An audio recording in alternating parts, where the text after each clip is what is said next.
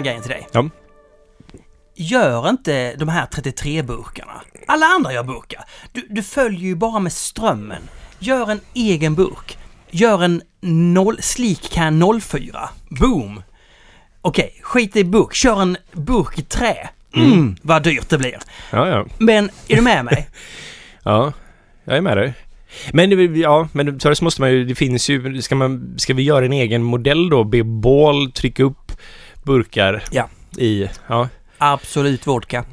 Egen flaska. ja, Mm. det är Men Jag Ja. ger dig det här tipset Ja, bara. jag har faktiskt kollat upp vad det ungefär skulle kosta att göra en egen modell för flaska och sådär. Det är sant. Ja. Ja. Det är jättedyrt och du behöver ställa fruktansvärt många flaskor. Alltså du behöver bara tro på din produkt va? Är... Jag tror det är lite samma sak med burk faktiskt, om inte ännu värre i och med att glas är mer formbart, eller aluminium är jätteformbart, det är inte det jag menar, men det är, det är liksom en, de här utrustningen för att göra detta är, du behöver bara liksom en, någon form av stans tror jag egentligen till flaska liksom. Alltså jag sätt. tycker du ska åka ner dit och bara snacka med dem. alltså jag tror, vill jättegärna åka dit. det, jag tror så här, de, de är ju så här som kommer bara Shit, han vill göra något nytt. Och de, de kommer ju äntligen få en liten ny vardag. Ja, just nu så är jag tror vad jag har fattat det som så är de, de burk expanderar ju som fan så att de här företagen är ju så här i expanderingsmode så det handlar bara om att sälja mer och mer nu, inte att utveckla kan inte. Ja, alltså min teori här är ju ihålig. Den är bra, sticka ut. Men Ja. den är ihålig på det sättet att, ja men ska man sticka ut med allting? Mm. Man kan, det kanske räcker att sticka ut med ölen. Kan man hävda det ena eller det andra om det, men man kan, behöver inte kanske sticka ut på varenda sätt. Nej. Ni kanske ändå försöker sticka ut på burktrycket, eller? Ja, Nej. men lite så. Man får ju jobba med de medlen man kan påverka liksom. Det är liksom... Annars blir det ju ett så här... Annars tycker, jag ett galningsarbete liksom. annars tycker jag det är så här att människan är ett flockdjur helt och hållet. Det finns ingen som är originell. Någon kanske plötsligt får någon liten idé som alla andra sen följer efter.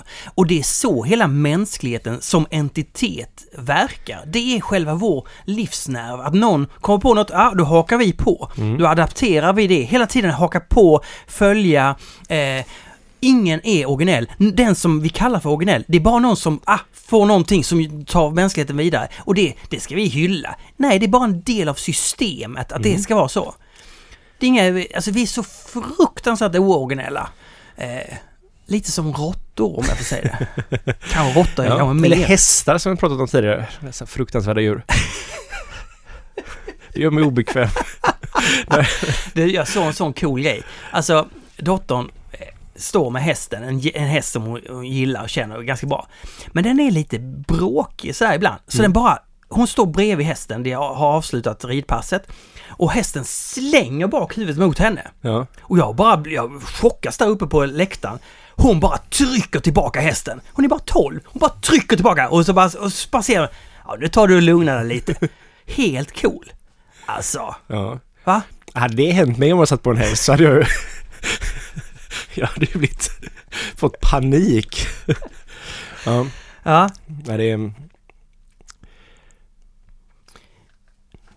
det finns ju ett stort problem här nu när, när, när vi lär, alltså när ölpölen blir så här publika, vi lär känna människor.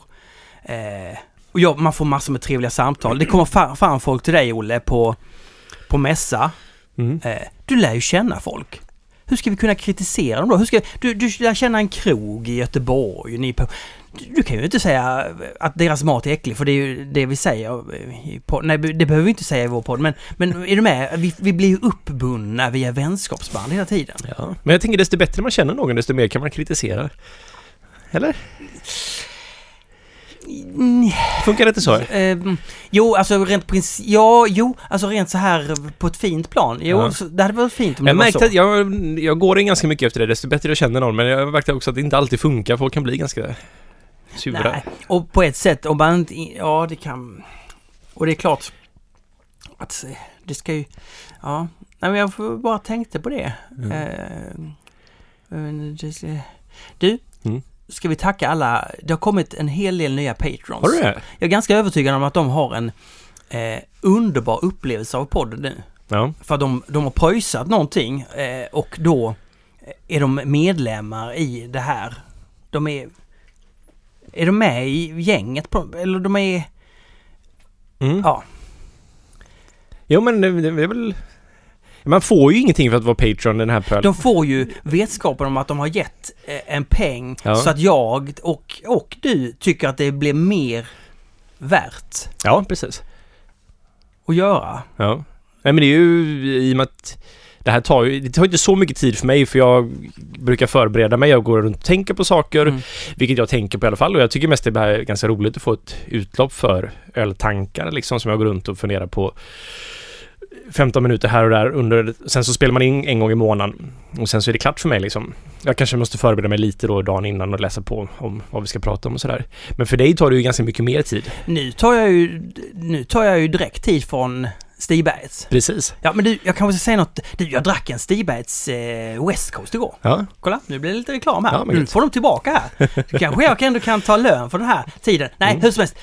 Den har blivit så här mjölkig. Så Ja. tänk dig ett litet lamm som ska dia. Då vill den ha den här West Coasten. Den, den var så grumlig som man inte kan eh, se igenom den. Det kommer in på en fråga vi har fått här nu. Eh, Ja. Dysentery har kommenterat.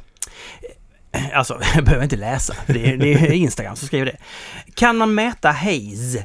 I så fall i vilken skala, det vill säga typ decibel, Celsius och så vidare, alltså något motsvarande. Vore ju en värdig efterträdare till IBU-kriget om detta gick. mm. Eh, det kan man väl? ja man kan ju mäta turbiditet. Turbiditet heter Jaha. det. Men eh, sj- själva... ehm, vad heter enheten? En turbiditet. Eh, Ja, en turbiditet och två. Nej men jag vet faktiskt inte vad det heter. Men, ehm, för jag har ingen turbiditetsmätare. Ja, men det har, har inte vi det? Jo, vi Ja, har... ni har det. På eran centrifug så finns det en turbiditetsmätare. Tror jag i alla fall.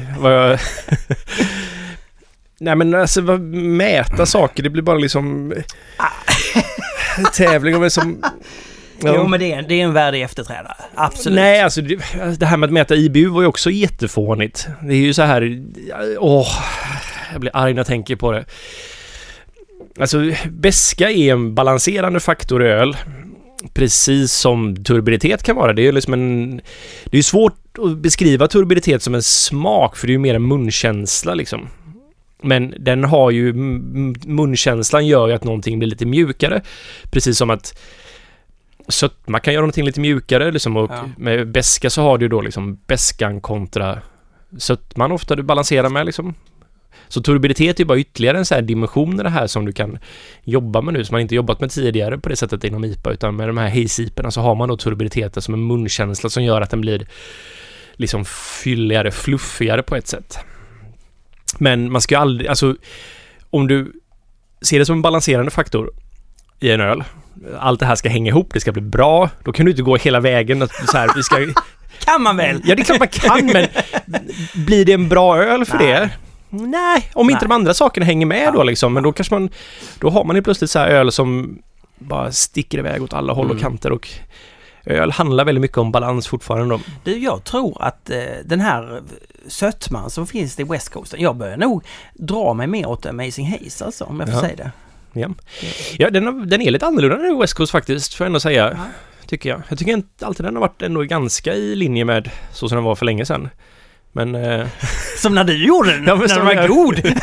ja, det, jag, jag tyckte den blev godare sen faktiskt. Jag tyckte den... Eh, Ja. ja, den gick ju ett, en gång, eller ett tag mot det klarare hållet. Sen så nu har den tagit en s- skarp kurva åt andra hållet. Ja. Men det är god fortfarande. Du, alltså, Mm. jag, jag ska säga inte att jag älskar Dan, men Ja. hans dialekt är så bra så att jag har sagt till honom, vi ska göra en raplåt. Han ser mycket, mycket besvärad ut. Det är, förstår jag ändå.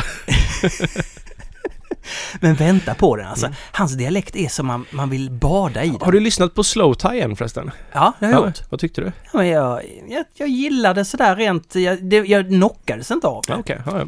Jag, jag tycker Azealia Banks genombrottslåt. Ja. Den låten. Mm. den går ju precis så.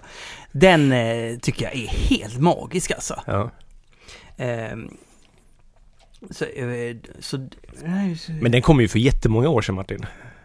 jag vet. Men det kan ibland kan det vara så att man har gjort sin bästa låt. Och sen, eh, sen blir det... Sen blir det... Ja, alltså, ibland har man ju en hit. Va? Ja. Men jag tänkte på en sak. Mm, Nu börjar det handla om musik där, men Ja. det här... Det, det, förr i tiden om någon gjorde en hit liksom, så allting skedde ju så långsamt förr liksom. Mm. Det är liksom, om man fick en hit som så här fastnade på folks hjärnor, Ja. då spreds den över jorden i så här långsamt makligt tempo ja, ja. liksom så här och den fick ett bestående intryck. Mm. Idag kan man ju få spridning på en hit liksom hur snabbt som helst. Så liksom det blir, kommer ju mer hittar helt enkelt. Mm. Kvantiteten ökar. Ja. Men hittar. kvaliteten? Ja men är topparna högre än man, eller så Ja, här? det vet jag. Jag tror inte... Det, det är de. De är säkert lika höga. Jag tror inte det är... Ja men jag tror också det nämligen. För det här är nämligen en grej jag skulle vilja komma in med med öl faktiskt. Jag fick en liten uppenbarelse på Wild Ale Celebration när vi var där. Berätta, var, var var det någonstans? Vi var på en festival, som första ö- ölfestivalen jag var där som besökare. Vi snackade om det i förra avsnittet att Ja, jag, jag kommer inte ihåg Nej. någonting. både jag och Fredrik var så här, "Ja, men fan ska man åka dit så här? Ja men det gör vi. Ja, det var i Köpenhamn. Precis, Mikkeller Wild Ale Celebration. Så det var... ehm, ja, det är liksom Mikkelers surölsfestival eller så här. Ja. Det är, är, Wild det är Ale bara heter det. Mikkeler som kan göra festivaler i Danmark eller? Eh, det finns ju danska ölentusiaster som gör eh, en stor festival också. Ja, Men den bryr sig inte så många om i dagsläget. ah, okej. Men, eh, ja men den var ute på Refsnehalvön, där ute där Baghaven är. Ba- Baghav, Baghav, ja. Hans surölsprojekt helt enkelt. Men hans, men vilka är det som ligger där ute? De som jobbar med... Broden and Build också ligger där ute. Ja, Ja, de tänker jag ju på. precis. De var dock stängda när vi var där. Eller, Och de ja. gör ingen öl. Jo, de gör öl. De gör... Ja, ja, vi, Det är, en- det är en bryggpub. har vi gjort en eh, collab med dem? Jag tror faktiskt ni har gjort det. BBNO, heter de så? Nej, det är Brew by Numbers. Det är Brew by Numbers, Broaden and Bild. Ja, ja, vi gjorde ju en dubbelbock med Ja. Broaden and Bild. Just det. Ja. Ja. Ja, hur som helst. Ja, men så var vi, så Ja. vi åkte där. Jag, jag och Fredrik tog ett, det var, bara, det var ju fredag, lördag. Så det var Mm. ett pass på fredagen och två pass på lördagen. Så jag, och Fredrik och lite olika folk från Automagiskt och Peter Eronsson och ja, Olof Häggström från Canman åkte ner. Bodde i en Airbnb-lägenhet. Okej. Och ja, det var väldigt trevligt faktiskt. Ja. Men, eh, och jag åkte dit för jag, det här var ju som sagt första festivalen som jag var där som besökare istället för utställare på Alltså jag, jag tror typ Mikkellers festival Beer Celebration, den vanliga, Ja. typ för fyra, fem år sedan. Var, Det låter ju väldigt trevligt. ja men det var gött och ja, det var liksom så här skönt att få uppleva det från den sidan igen. Men eh, jag åkte dit för att nu, vi har, vi har ju börjat med wild ales, alltså typ inte spontanjäst öl men att vi har mixed fermentation, att vi liksom både kör brättad öl och med olika bakterier för att producera mjölksyra och sådär. Men, ehm, och jag är jag, alltså jag kan mycket om ämnet, jag kan mycket om, så jag har läst enormt mycket hur man producerar detta, men när man gör någonting i verkligheten så är det väldigt annorlunda och de saker jag gjort tidigare har varit lite mer experiment, men nu har jag produkter som jag vill så här att jag har en tydlig idé med det här vill jag göra liksom. Mhm.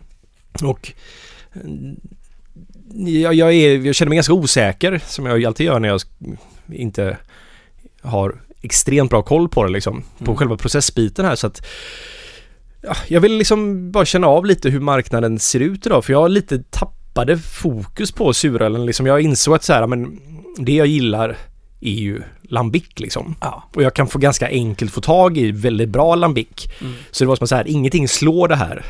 Så liksom allt det här andra som folk eller bryggerier gör som är liksom det nya, den amerikanska vågen inom Mm. så här farmhouse ales och mixed fermentation. Jag brydde mig inte så mycket. Det var som att säga, jag hade en period när jag tyckte det var jätteintressant att leta upp allting och bara så här prova så mycket som möjligt och sen så bara, fast det är ju lambic som är godast och jag har ganska bra tillgång på det så jag, vad fan, jag kan bara köpa det och så jag är nöjd med det så jag slutade liksom ha liksom pulsen på den biten av ölscenen. Ja. Men nu när jag gör det själv där så känner jag att jag måste liksom få bättre koll på det. Fick du... eh, vad- Jo men det var ju åkte- där precis, så då var Ja. jag åkte ner då för att få det lite grann. Och eh, det, det var ingen större skillnad från när jag hade det senast. Det var fortfarande lika trist. Ja men lite faktiskt, jag var lite besviken på, alltså festivalen i sig var jättebra men det här är ju världens bästa producenter inom det här förutom vissa, Cantillon var inte där kanske men Ja, eh, det var ändå väldigt, väldigt bra. Av de nyare producenterna så var de flesta där liksom. Och jag drack jättebra öl, men jag drack också väldigt mycket medioker öl. Som jag ändå var så här att Ja, det här är, det är liksom någonting som folk har slängt i fat med olika grejer och så har det väl blivit någonting och så, ja men vi lägger lite frukt på det här eller Mm. Det var liksom bara rörigt och bösigt och typ så här. Alltså men bara så jag förstår, alltså den här, den här Wild and Sour som jag drack. Ja, ja den eh, Persia. Ja. Ja. Den tyckte jag var helt magiskt bra. Den Ja. hade liksom en, ett djup och den här hästfiltsgrejen och den var både frisk och liksom Mm. lite... Han hade lätt kunnat ta plats Ja. på den här festivalen Ja, och varit bättre än medel ska jag säga. ja. Och det är, Per har precis börjat släppa sina öl liksom. Men ska inte du bara anställa upp eh, Per i brygga så blir det liksom som en o, o Wild and Sour. Ja, men han får göra sina egna grejer tänker jag. Ja, ja, det är klart, det är klart. Men, nej, men, men, men, jaha, men vadå? Så du, du ska ge dig in i det här och bräcka alla då? Ja, det vill, jag vill ju göra en så bra produkt som möjligt. Ja. Men det, sen, jag, alltså det här är ju svårt liksom. Det här är jättesvårt så att eh, det här är ju... Men i det här, nu tänkte jag mer som konsument liksom. Ja, det som ja. jag drack där som var bäst, det var liksom... Bon var det bästa jag drack. Som är Mm. en av de här klassiska lambic-producenterna. ja. Och ehm, jag insåg bara så här, men det här är liksom... Ja, det är ju... Det, det, det är inte så bra som man tror att det är liksom. Och så efter att ha haft en så här liten sms-diskussion med Olof på Canman om det här faktiskt igen så bara fick jag en liten insikt så här att... Ja men men jag, det, jag, jag är i en sån bubbla när det kommer till craft beer. Och man är inne i den här bubblan och det är så många producenter idag som är inom öl. Det har liksom skett en extrem utveckling med hur många bryggerier det finns idag och ja, att de här, alla de här stilarna görs och det är jätte, jätteroligt. Men det jag, jag, i min egna värld så blir ju allting hela tiden bättre och bättre liksom. Men jag är inte säker det blir det. Nej, men får jag lägga in den här faktorn? Ja, Det vi upplevde i vår barndom. ja, Jag, säger, jag drar inte det här till någon psykolog alls, eller eh, någon, utan jag säger bara det som hände i vår barndom, det har vi med oss. Nu när vi ska välja, om vi... Tänk dig att, tänk dig att, att ölpölen skulle ha ett ölglas. Mm. Så jävla fett. Men hur skulle vi kunna komma fram till någonting? Du skulle ju ha dina referenser som du minns från din barn när du var 12 och beställde in en Grolsch i något glas. Och jag, jag kommer minnas hur min pappa tog fram ett visst glas. Och det är det vi söker. Vi söker den varma känslan som var stark när vi kunde få starka känslor. Idag kan vi inte få några starka känslor. Vi kan bara minnas tillbaka och vara nostalgiska. Och jag tänker att du kanske bara gillar öl, suröl som den var en gång i tiden. Du är inte ung längre. Du kan inte uttala, du kan uttala om vad du, vad du gillar i din nostalgiska hu- huvud. Och då blir det de här Bon och Lambic och... Kan Ja. det vara så? ja men det, det kan vara en faktor faktiskt. Och det är ju jag och Fredrik är ju ganska mycket att vi hela tiden så här det var bättre förr. Ja, men till exempel, mina barn tycker ju inte om kalaspuffar. Jag tog hem dem. Jag levde ju på kalaspuffar jag, och jag Ja. bara mm, den här smaken var söt och oh, honung, mm, mm. Mm. Barnen bara uh, det här vill vi inte ha. Nej. Alltså, det är klart nu kan man ju hävda, de är ju barn nu, nu borde de kunna få den upplevelsen. De är lite för gamla alltså. För, Ja. för, mm.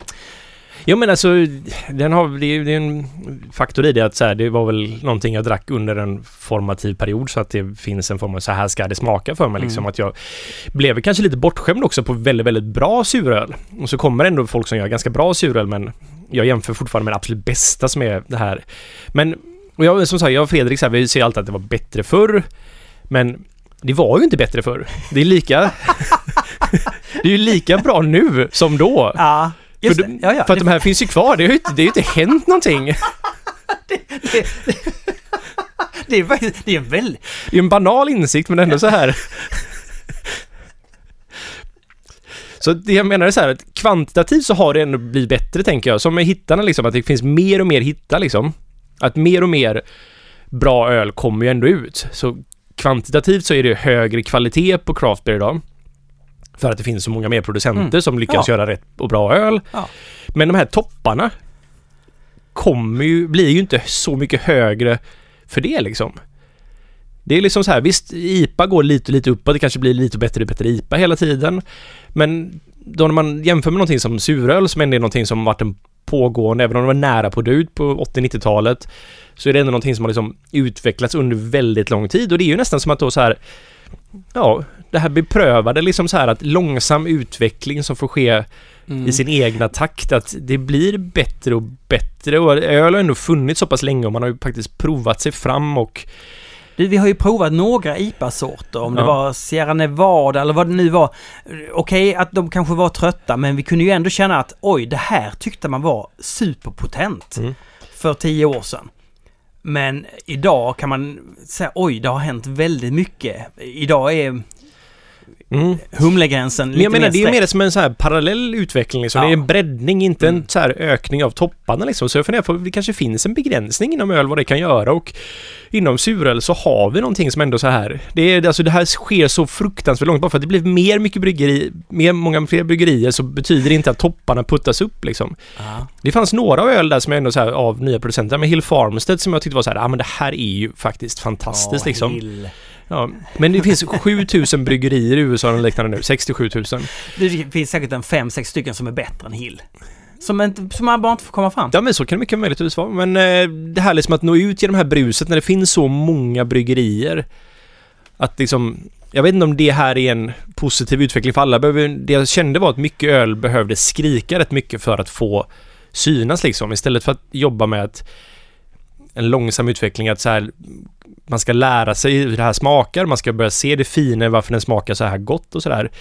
Suröl är ett väldigt bra exempel på det, att de gamla producenterna var bra, de är fortfarande bäst liksom. Det är liksom den så här, de ligger där uppe hela tiden och andra bryggerier kanske närmar sig dem hela tiden. Men eh, det är svårt för att det här liksom topparna ska bli bättre och bättre. Det är, det är lite det man förväntar sig, att man ska hitta det här nästa som är bättre än allt annat. Det är inte det man ska... Du har fått en tankeställare. Ja men lite alltså eller... nu blir man, man blir ju supersugen på att smaka din suröl. Men jag vill ha mycket hästfilt i den. Super mycket hästfilt. Mm, jag, jag har dock valt att arbeta med en brett som inte ger så mycket mer de här Ah. lite mer fruktiga. Jag gillar det. Kofilten. Mm, Mm. precis.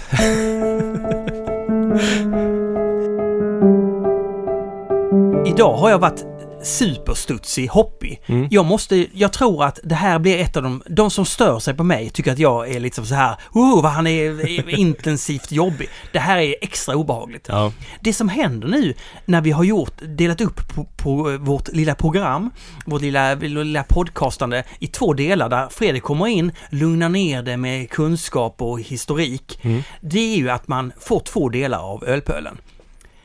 Lyssnaren, du som lyssnar, kommer ju att gilla det ena eller andra bättre. Mm. Det är så, vi har ju stängt in oss i någon sorts eh, bipolaritet här som är som är svårbemästrad liksom. Ja, en symbios skulle jag kalla det. Du tycker det? Ja, det tycker jag ändå. Det ena ger det andra och det andra ger det ena.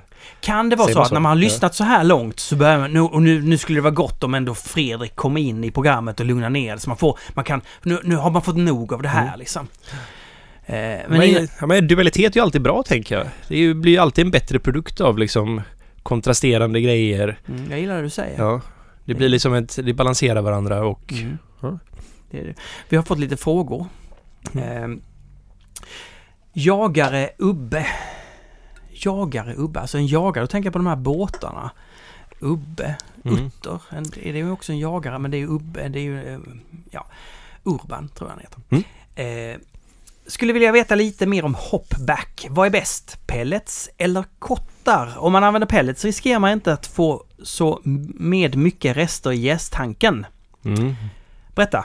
Jag Hopback. t- tror de flesta hopbacks är gjorda för kottar faktiskt. What the? Ja. Men, eller min hopback är gjord för att använda kottar. Vi skulle aldrig kunna använda pellets för då hade vår plattvärme, det hade ju bara gått rakt igenom. Vi har ju som ett, Ah. ett, en silplåt i botten men pellets skulle gå rakt igenom det. Alltså, köper du en hopback som är gjord för pellets, använd pellets. Köper du en hopback som är gjord för kottar, använd kottar. Ja. Men det är inte inget så är bara enkelt. Jag vet ju så här om man tittar på väldigt dyr bryggutrustning som ja, från Tyskland och sådär så har de nya moderna hopbacks för pellets också. Och, ja, men i- samtidigt, jag, jag gillar att använda kottar för att kottar har en annan ton i sig. Alltså det är ganska lite skillnad mellan pellets och kottar men det finns ändå en viss jag kan uppleva en lite mer växtlig råarighet i eh, kottar. Jag vill minnas att du lite dissar kottar. De är fruktansvärt bökiga att använda liksom. Ja. Ja. Och Men, den, här, den här gröna känslan verkar inte... Nej men alltså jag kan ju gilla pellets men man får ju se dem som två olika smakbidragande faktorer liksom. du, var det inte Nynäshamn som an- använde sig av kottar? De använder kottar, precis. Jag minns det. Ja, det var faktiskt, jag är lite imponerad Martin. Min hjärna. Ja. Men så det jag säger, jag gillar att använda kottar i min hopback för att det faktiskt i de ölen jag vill ha en extra ton så finns den här möjligheten att använda kottar på ett ganska smidigt sätt helt enkelt. här ska smaka gräs. Jag tar kotta. Ja men typ. Erik Soppa. Okej Martin, fråga till nästa avsnitt. Okej, jag behöver kanske inte läsa det här att det är en fråga. Mm. Eh, Olle Andersson har enligt min mening bra smak när det kommer till Erik både... Soppa, det är han som jobbar som... Han jobbade på Canman förut tror jag. Och nu jobbar han på Poppels Ja, som paketerare. det jag får skulle se jag, på säga. avataren. Ja men precis, det är han. Eh, han säger att du har du, bra smak när det gäller både god öl och god design. Ja. Helvete vilket smöreri. Hur ställer han sig till att det fina bambergska mälteriet Wejermann använder det gräsliga mellanstadietypsnittet Comic Sans på sina pallbeskrivningar? det gör han faktiskt. Jag vet inte om det är exakt Comic Sans faktiskt. Jag har faktiskt funderat på detta. Det kan vara en... Eh, De har ritat det! De har satt en typsnitt. de har gjort sitt egna. Nej men för jag, det, men, jo, men jag vill säga att det är Comic Sans, för det är nog det. Men ja, alltså för, för några... Lider du mycket? Nej, inte längre. Jag har kommit över det faktiskt. Eh, men jag hade en period i mitt liv när jag störde mig otroligt mycket på Comic Sans. Eh, som, eh, men det, det har blivit så mycket bättre i salme, salme, samhället i allmänhet att använda sig av typsnitt i korrekt väg och sådär. Jag tycker man ser mycket mindre så här och sådana saker idag än vad man gjorde förut. Så jag, alltså, vill man använda Comic Sans så visst, det, så, det får man väl göra liksom. Jag är inte den som är den som säger att man inte får göra det. Det är ett fruktansvärt fult typsnitt, och- men det har ju en poäng. Det, är ju, det här är ju framtaget av Microsoft, en av deras typsnitts eller fontutvecklare som tog fram det till en form av, om jag minns rätt nu, att det var något typ så här utbildningsspelaktigt de gjorde med Microsoft på 90-talet någon gång. Och jag tror aldrig det var med i det spelet, men det blir som... I och med att de hade gjort det så blev det en del av typ Windows standardfonterna liksom. Och så i och med att det skulle se ut då som så här att man har handritat comic-typsnitt liksom. Så tyckte väl folk att det var gulligt och började använda i alldeles fel tillfällen helt enkelt. Och det spred sig över världen och det var ju inte så här, jag tror han, han ångrade sig, han som gjorde det här, bara det här var inte alls vad jag tänkte att det skulle vara. Men eh, det är ju bra för folk med dyslexi tydligen. Jaha. Så att eh, folk som har dyslexi så är det lättare att läsa. Det är lättare att ta till sig. Du har väldigt överdrivna karaktärer på många bokstäver så att... Jag kommer inte ihåg den korrekta termen för det här nu, men så att liksom det är lätt att se skillnad på AN eller så bokstäver som har liknande HN till exempel. Man rör inte ihop det på samma sätt utan det finns en... Genial. Ja. Genial. Så man ska inte dismissa Comic Sans säger jag. Det finns, den har sin plats och sin tidpunkt. Och vill den vara på en Weijmans maltsäcka så får den vara det. Du Soppa eh, skriver också ytterligare en spaning. Visst måste det vara Martin som gjort gingen till Inas podd Flashback Forever? Jag hör likheter med ölpölen gingen. Eh, Erik, ja. Ja. Det är, det är sant. Ina eh, ville ha, eh, skulle göra den här podden Flashback Forever. Jag gjorde en eh, låt, jingel, låtjingel. Väldigt alltså. bra faktiskt. Eh, och hon sa till mig, Martin, det här är för mycket rock, det här är för mycket, det är för hårt. Jag vill ha, tänk ölpölen, jag vill ha den mjukheten, den lättheten, den fina känslan. Mm. Eh, jag bara, jaha, ja, så jag, jag, jag började leta i dem, jag fick ju lyssna på ölpölen. Hur lo- vad är det jag har gjort här? Eh, Och till slut så eh, fick jag till något som jag ganska, jag, jag Hur lång nästan- tid tog det här? Jag är bara nyfiken för hur din... Eh, första utkastet tog eh, två timmar. Ja. Sen göra om det tog ytterligare två timmar. Men ofta är det så här att jag gör, jag gör den på en halvtimme, sen sitter jag och meckar i en och en halv timme. Det där som vi pratade om tidigare. Ja, Att, ja. att sitta och förfina, hur ska rösten låta exakt, hur ska man få till den? Du har grundidén och sen så typ Mm. det här liksom sista perfektionsarbetet är det som tar tid. Ja, kan verkligen rekommendera Flashback Forever att lyssna på den.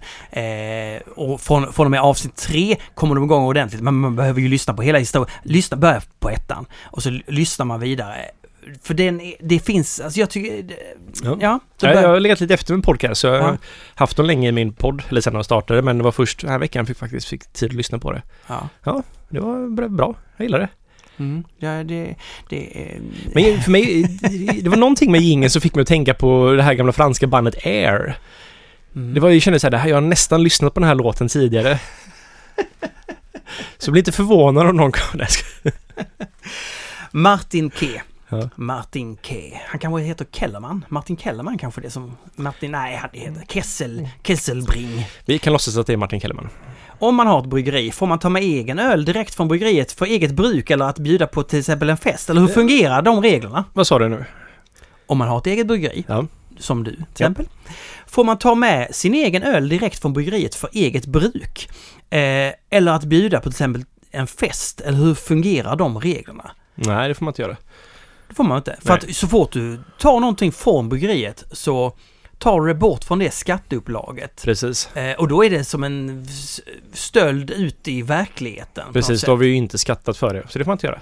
Där man, jag tror man får konsumera inom skatteupplaget får man konsumera. Man måste ju få prova produkten. Precis, ja och då är den skattebefriad på det sättet att man inte... Jag, jag, jag, jag kan inte allt det här faktiskt som man skulle men man, man får vara noga med att man inte tar ut öl som inte är utskattat liksom. Alltså alkoholreglerna för att ta ut öl i samhället är riktigt strikta. Och blandar du då in minderåriga, då har du inga hår- hårdare regler i Sverige.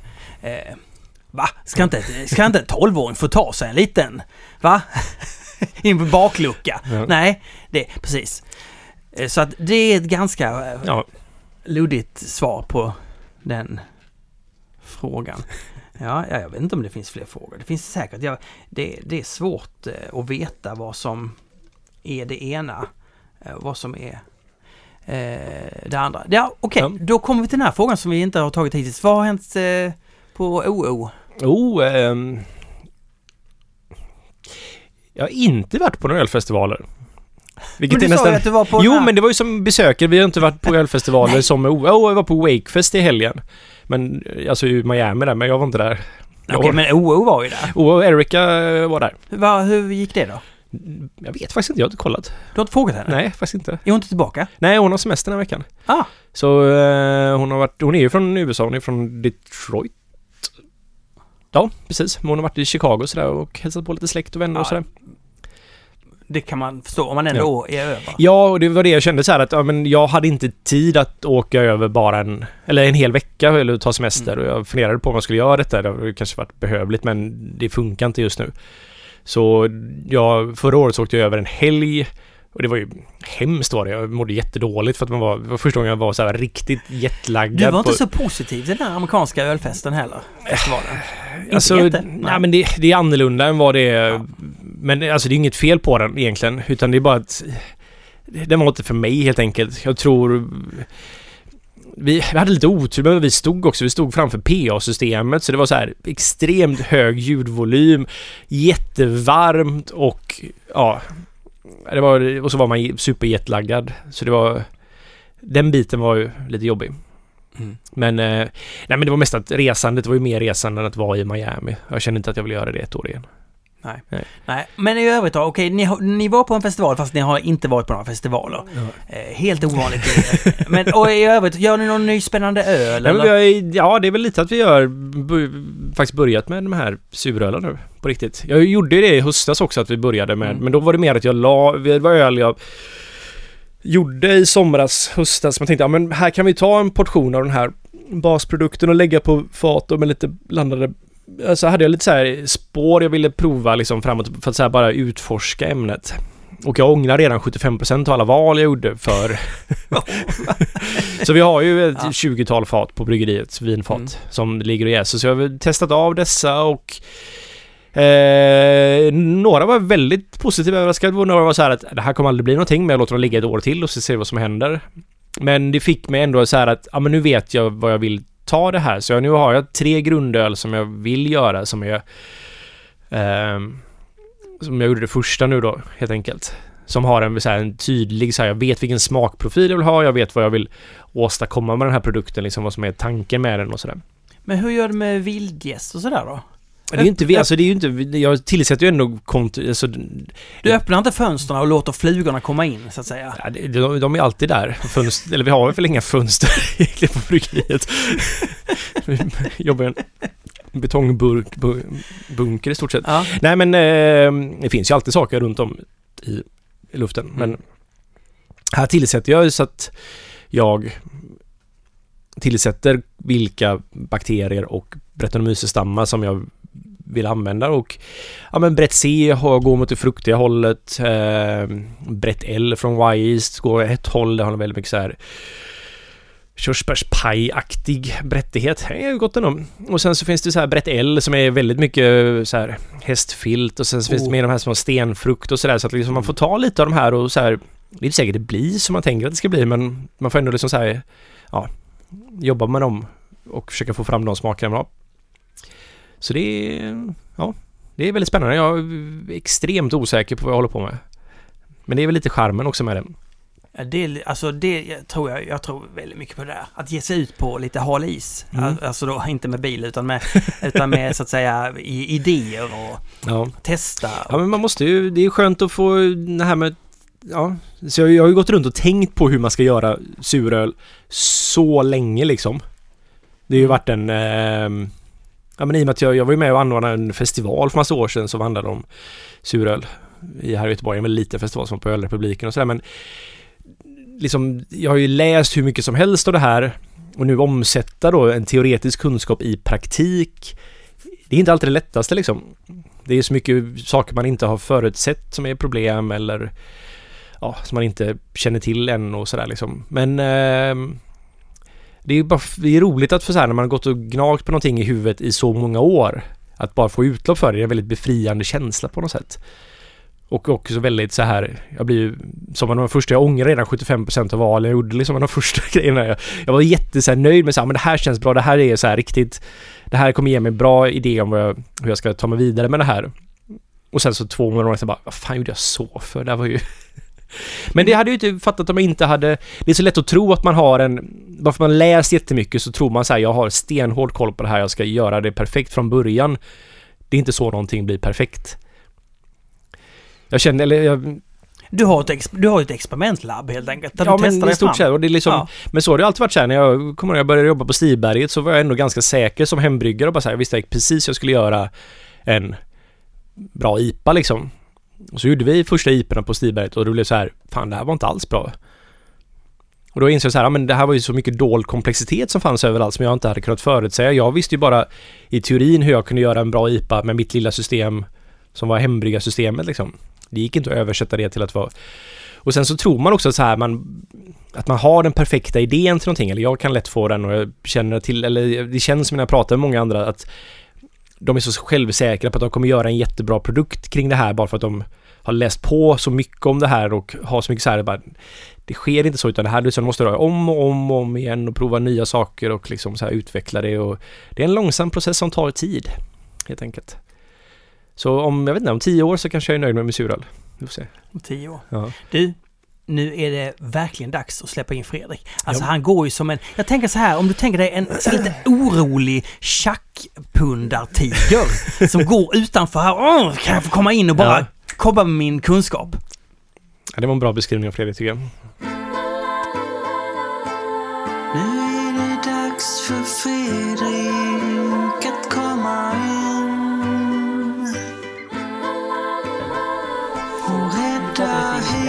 Hallå, hallå. Alltså jag, jag tycker ändå att den här... Hej Fredrik! Hej! Att den här poddens största styrka är att vi har hyggligt basiga röster. Ja, Basiga. Vi, vi behöver inte ha så mycket innehåll. Tänk då, tänk då den här Flashback Forever. Ganska Det är basiga... Riktigt dåligt ljud den faktiskt ändå. Är Nej, det inte det? nej, nej, nej, nu, du- nej.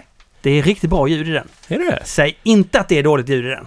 Jo men det känns som att det är rumsakustiken känns... Ja, men du, lite rumsakustik, det behöver, det, det ska det vara. Okej, det stör Det- jag mig på lite grann. Att Ja. det känns såhär... Ja, men det... Ja, ja. Hur som helst, jag ska bara säga... Okej, riktigt dåligt ljud då för mycket men... Nej, men alltså de behöver... du- Klart de är hyggligt basiga röster, Mm. men de har ju innehåll. Mm. Ja, jag skojar bara. du, eh, hur är det med dig Fredrik? Jo men det är bra. Ja, vadå då? Ja men eh, det känns bra. Nu vänder det. Nu vänder det. Ja. Titta. Olle sa tvärtom, ja. ja nu, vänder, Jag nu vänder det. Ah, Och ni mår bra. Eh, ja, alltså jag tycker det är 50% bra, 50% dåligt. Mm. mm. Samma Typ. här faktiskt. Ja. Ja. Alltså, eller sådär. Ja. Du, hur det, mm, du har ju, ni har dragit igång GBGB Week. Mm. Eh, Planeringen. Ja, Ja, planeringen. precis. Hur, kän, hur känns det i år då? Jo men det känns bra. Vi hade ett uppstartsmöte för En, en, två veckor sedan. Jag Jag missade det mötet. Ja. Jag hade ingen aning om att det var. Nej, men jag har mejlat dig men du läser kanske inte. Du får så mycket mejl. Eh, jo men ni är med på listan. Ja. Eh, och och eh, ja, men det var bra. Det var många som var lite... Ni hade nog inte behövt vara med där för ni har ju hört vad det handlar om. Men det var en del nya där som... eh, Så det kan nog bli spännande. En del nya som ska fixa eh, events och så. Hela er idé det är ju att det ska hända så mycket som möjligt under Ja. den här veckan. Och att det ska komma hit folk som inte alltid annars springer på ölevent. Nya människor. Så. Mm. Är du med och arrangerar tävlingen på ölmässan också? Mm. Det är. Ja, det är du. Den har också kommit igång med. Är du huvuddomare? Ja, jag dömer ju inte men Du är huvud, alltså du är huvudansvarig. Ja, det är. Du är chef.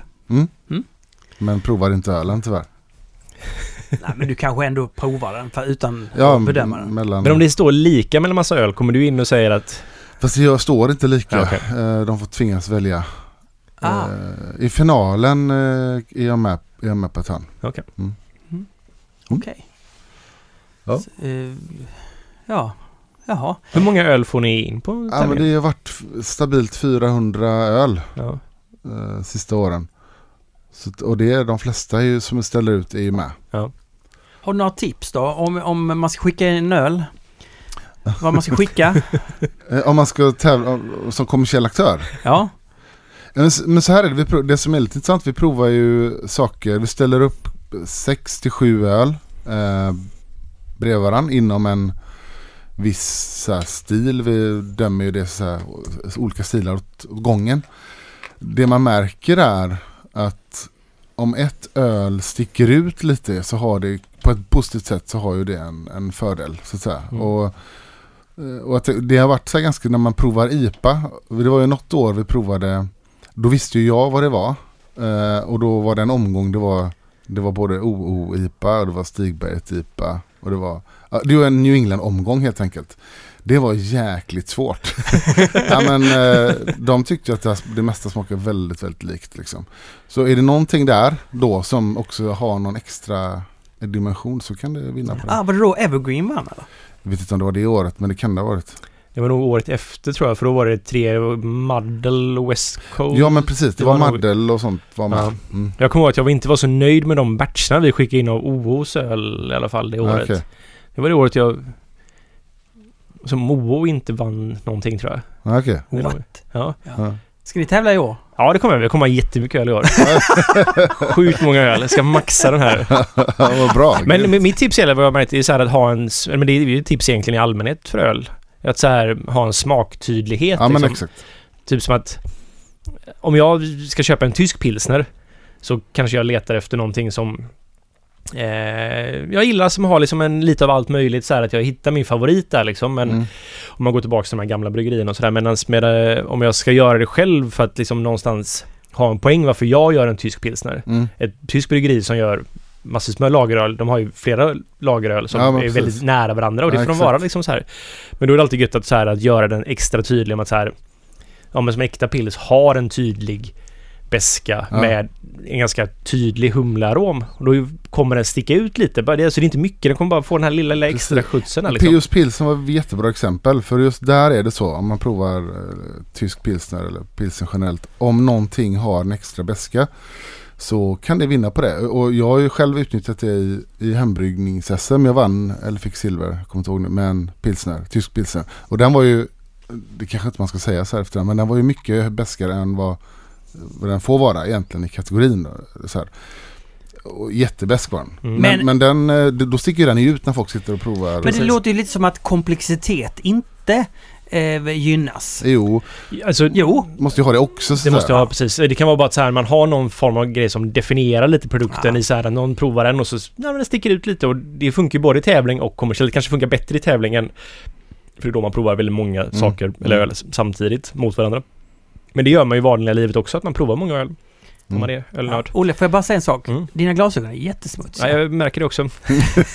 Men jag har inte rengjort den sen jag bryggde igår. Och då Jag tänkte på det. Mycket och Jag sådär. tyckte att jag luktade så jätteilla i morse. I munnen, på, alltså över, alltså... Ja, det luktade illa när jag kom in i det här rummet faktiskt. Ja men det är jag. Jag är lite instängt så. Nej men alltså, jag, jag tänker att man multnar. mer och mer, alltså, och gubbar, hur fräscha är de egentligen? Eller? Alltså människor i allmänhet är ju inte fräscha liksom. Nej. Nej, jag bara... Det, Multna. ja, alltså om, ni- om, ni, om ni tungkysser en hund så, så har ju den mycket färre bakterier. Är det så? Ja. ja, okej. Det, eh, eh, ni vet vad jag har gjort va? Ja, vi ser. Och du Ja. berättade om det. Alltså, eh, när jag var nere i Bamberg. Vi, var- vi, det var ju du som anordnade. Hallå! eh, då hände det ju sig att jag beställde in eh, något annat än öl, nämligen apfelschorle. Mm. Alltså det var så jävla gott. Alltså jag gjorde jag, jag tycker ju om att vara det och sticka ut och vara Mm. så här oerhört speciell, originell va. Precis. Som en grupp gör, är där för att göra en grej så vill du göra exakt motsatsen Alltså så till det. många Ja. gånger jag har dödat grupp, gruppdynamik. genom att, alltså fy fan. Alltså det, eh, alltså jag sa igår till, jag sa igår till Nathalie när vi ska åka upp till eh, Stockholm nästa vecka och inviga eh, Stigbergs fot. Då sa jag det, ah, det här med att vi ska bo på av Chapman, det, lägg mig i ett eget rum. Jag, jag bryr mig inte om att, att vara i, i grupp, gruppdynamiken. Jag behöver inte, Fast det är väl inte du, riktigt samma. Nej, men fast du gör det på ett bra sätt. Du, du avvek ju från några grejer när vi var i Bamberg. Fast inte på ett störigt sätt. Eller du är ändå på, så här, på gott humör. var det ingen som tyckte det var störigt? Nej. Nej, det tror jag inte. Ingen alls. Absolut Nej. inte. Nej. Blir du det jobbiga med grupp är om någon avviker och är sur och grinig. Då är det jobbigt. Mm. I, om man är i grupp. Ja. Men, men du var ju på gott humör. Jag blir ju väldigt på gott humör jag bara, "Oj, oj, jag går själv här. Ja. Hur som helst. Nej men och då Simon som också var med på resan, Svensson. Ja. Simon Svensson. Alltså som har njutningsfrämjandet också, som också har Gbg Soda. Just det. Mm. Han, plötsligt bara, bara messar han mig bara, du, vi ska göra en collab du och jag. Ja, jag tror han hade nämnt det tidigare också. Ska, eh, vad ska vi? Ja, vi ska göra en apfelschorle ihop. Eh, du är ändå eh, mästaren på apfelschorle. Ja, Mästare på att beställa in, absolut. Jajamän, jajamän, där är jag. Eh, och nu har den kommit. Ja, vad kul. Jag har nog aldrig druckit äh, apfelschorle. Jag missade det när vi var där nere. Ja, jag med faktiskt. Och precis som, som eh, han var förbi, på- han var faktiskt förbi på Stigbergs med ingredienser, så blandade lite olika varianter. Här är olika vinägersorter. Jag så bara Ta champagnevinägern. Fy fan, alltså den, var, den gjorde något helt annat. Den, den drog den åt ett då mognare håll på ett bra sätt liksom. Just det. Eh, och Jag gillar att det ändå står här i samarbete med Affenschorle, fantasten Martin Permer. Och så är det en bild på dig här också. Lite. Men om den, det här är Gbg Soda. Vi glömde nämna det sist vi pratade om Soda. Men det här var ju ett av de tidiga svenska. Ett, om inte det första. Eh, Eh, ja. så här, så här Du, eh, Påminn mig att jag ska ge dig lite grejer som har med ryggsäck sen. Spännande. oj, ska, ska Fredrik få men inte jag eller? Ja. men det är inte från mig, det är från... Eh, Jaha, någon eh, annan det som är hemlig, hemligt. Nej, det behöver inte vara. Men det är, det är Ja. soda nämligen. Wow. Ja, kul. Ja, mm. men eh, okej, de var för, han var först med... Jag tror inte det var någon som var innan Craft honom i, soda craft kallar du det? i Sverige. Jag vet inte, jag har inte koll. Men det är ju det första som jag så här provade i alla fall och... Ja. Ja. Fan, jag, jag inser en grej nu Martin. Om Du, ditt ansikte här som är med i den här liksom, Ja. Vad kallas det när man stencilerad? Ja, det är ju... Det är ju det Svartvit så här Jag bara. ikoniserad. Det Ikon- väl, ja. jag vill, Ni skulle ju bara haft ditt ansikte helt och hållet här, precis som de här Fritz och Cola-etiketterna liksom. Ja, det Eller er två där. På den ja, då hade ansiktet. det ju sålt så in i helvete. Jag vet att Kino beställde två lådor. Eh, Är det sant? Ja, ja, ja, Ja. visst. Så att eh, det... Ja, men, när, när, när jag pratade med Jens på Kinos och han visste att jag var med, då sa han bara Ge mig två lådor! Det kunde Ja. inte jag göra, för jag, säger- vi- vi- Stigberg säljer ju inte den här eh, sodan. Så att, mm, det fick Simon ta hand om. Ja. Eh, men jag, jag tycker att ni ska prova den. Ja men nu eller? Ja, Ja, ja. eller vadå? Ja, så, vi, gärna. så vi får så här, de, här, de, här, de här besvärliga minorna direkt i Men kan, kan du inte berätta lite vad apfelschorle är då? Alltså, Eh, jag vet, jag, jag, Vad- vet vad inte, är i vad- jag vet inte vad det är. Nej men alltså vad det är, det är ju en eh, äppeldryck som Ja. är lite spritsig sådär, alltså, är, alltså lite bubblig. Jag skulle säga att det är äpplejuice Juice. som, som, har, som är lite utspädd med kolsyrat vatten. Alltså du får en lite mer friskare ton. Och det, det Simon och jag gjorde var att vi, vi ville ha en mognare. Om vi ska kunna sälja det här Mm. eh, och det ska vara lite vuxet så måste det smaka mognare. Det Lite måste vara... sådär. Jag vet Mm. att... att eh, så att... Ja, det var gott. Ja, men lite, den har en syra ja. Mm. Ja, alltså. Mm. till, till mat. Jag skulle säga att man ska ha den till mat. Eh, Mm, en fin balans mellan sötma och syra. Mm. Doften är ju, det står att den är med champagnevinäger då. ja. Men den har en väldigt vinägerdoft som jag, Ja. jag drack det nog en gång eh, till Ja. frukost där tror jag vi provade en gång. Nej, alltså börjar man tänka på att oh, det är vinäger, då till slut tycker man att den bara smakade vinäger. Men Ja. Jag vet inte, jag tänkte Mm. mer på, i smaken var inte så farligt för där funkar det med liksom, jag gillar ju äppelcidervinäger väldigt mycket. Vad fan inte i det förresten? Istället för champagne. Ja men det, det är någonting som min mor har lurat i mig att man kan, eh, det är bra mot Ja, magen okej, och allting. ja. Jag vet inte riktigt. Nej, och jag- hur som helst skulle jag säga att det, är en tysk grej. Den heter apfelschorle. Jag, ser, jag hittar ingenting i Sverige direkt som, som en motsvarighet eh, till det. Men när jag såg det på menyerna nere i Bamberg, Ja. då var det jag som kastade mig över den. Den har en så här förmåga att få en att vilja ta en klunk till Ja, faktiskt. faktiskt. Den var god. Mm. Ja, det är det jag också kände. Jag, jag var till och med så här att ibland när jag, har druckit den så tyckte jag perfekt till maten. Så tog jag en, en annan gång så bara, nej nu är den lite för vinägrig. Men jag vill ändå ta en klunk till. Va, vad är det för sjukt beteende? Ja men fast, fast syra kan ju ha den eh, Mm. förmågan. Att Precis. det blir eh, att man vill ha en till, att den piggna, piggar till liksom i munnen. Jag vet men inte det- exakt vad som händer. Men, Nej men jag tänker samma sak med beska, att man vill, Ja. det är så här, ge en, en törst liksom så här och att Det är också det här lilla motståndet som jag mm, har snackat om tidigare, att så här, det är gött att ha i dryck för att dricker du cola så ja. den har också väldigt mycket syre i sig. Så du vill ju dricka mer av det men man kan ju lätt få lite överbelastning av socker. Man kan ju inte dricka... Jag kan dricka väldigt många pilsner Mm. till exempel. Jag kan inte dricka lika mycket cola. Nej, Det är omöjligt för mig. Men den här har den här liksom att man vill ha lite mer. precis. Och det, i eftersmaken kommer en liten sån eh, syra och nästan en liten kärv astringens liksom. Mm. Och så vill man skölja ner den igen. ja, men, Och så sköljer man ner det med mer. Och så Ja. bara, "Ah." Som en drog Martin. ja. Ja, alltså Ja. droghandeln är lukrativ så att säga. Det är de ja. faktiskt. Upper Shoreline skulle den hetat. Göteborg. Mm. Hur många flaskor har du gjort så? här? Vet du det? Ehm, Nej, det har jag väl inte, vet väl inte jag. Alltså, Får du en kickback på den här försäljningen och sådär? jag fick ju två lådor. Ja, ja. ja, men då är det lugnt. Det är lugnt. Men blir Jag- storsäljare får du kräva. Nej, men jag känner mig nog mest hedrad av att vara tillfrågad. Att vara med och, och så. Och att jag till och med fick vara med och, och tycka till om vad det skulle smaka. Det var väldigt... Eh, Simon gjorde det väldigt ordentligt. Så som man ska göra en collab. Mm. Inte bara köpa mitt fina ansikte och sätta på etiketten. Som alla andra gör. Ja. Till den här veckan eh, så gav vi oss in i det snårigaste av träsk. Det, det jobbigaste av allting. Eh, eller hur? Mm. Ja, Har du haft ångest, Olle? Ja, men lite.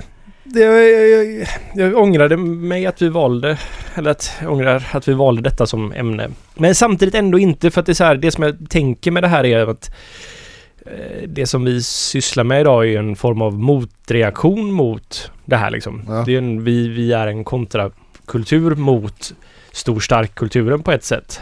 Och det, den heter alltså industriell lager? Nej, Nej. internationell lager. lager. Internationell lager. Mm. Nej, liksom, ja, och i, jag kan känna att det är så här, alla tänker bara att det här är dåligt liksom. Ja, det här är det vi är mm. emot liksom. Men ingen riktigt vet vad det här är för något. Det är som att Nej. man, Precis. man kan inte definiera att ja, vi är emot det här fast vi vet inte vad det är liksom. Nej. Och som med allting så är det bra att känna till historien bakom någonting. Det är så vi kan lära oss någonting. Så därför det- tänker jag att det är väldigt bra att vi pratar om det men samtidigt så tycker jag att det var ganska... Det var svårt. Ja, det är lite snårigt och svårt. Eh, och sen, sen tror jag inte att så egentligen att man är emot, eller var emot eh, det här ölet i sig, utan det var för att det var så allenarådande. Eller, Ja, jag, jag pratar om internationell lager i Ja, allmänhet, att det var liksom en motreaktion Mm. mot tråkigheten Mm, ja, i men det. Att det var liksom, allting var samma och att det blev en... Ja.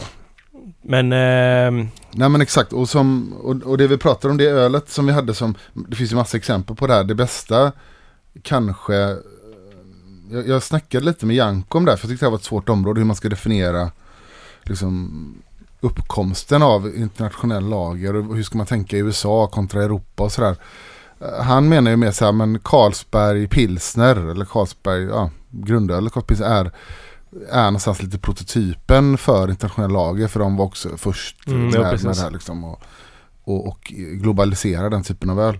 Men vi har tagit Pripps Blå som exempel idag. Ja. Har vi gjort. Men, men den här eh, ölsorten som hette eh, Rostock Export. Nej, inte Rostock utan Dortmund Export. Dortmund Men vi kommer Export. in eh, på det för det är ju liksom också lite föregångaren till det här och som kommer att bli Okej, ja okej. internationell lager. Men ja, och Pripps Blå tog vi som ett exempel då.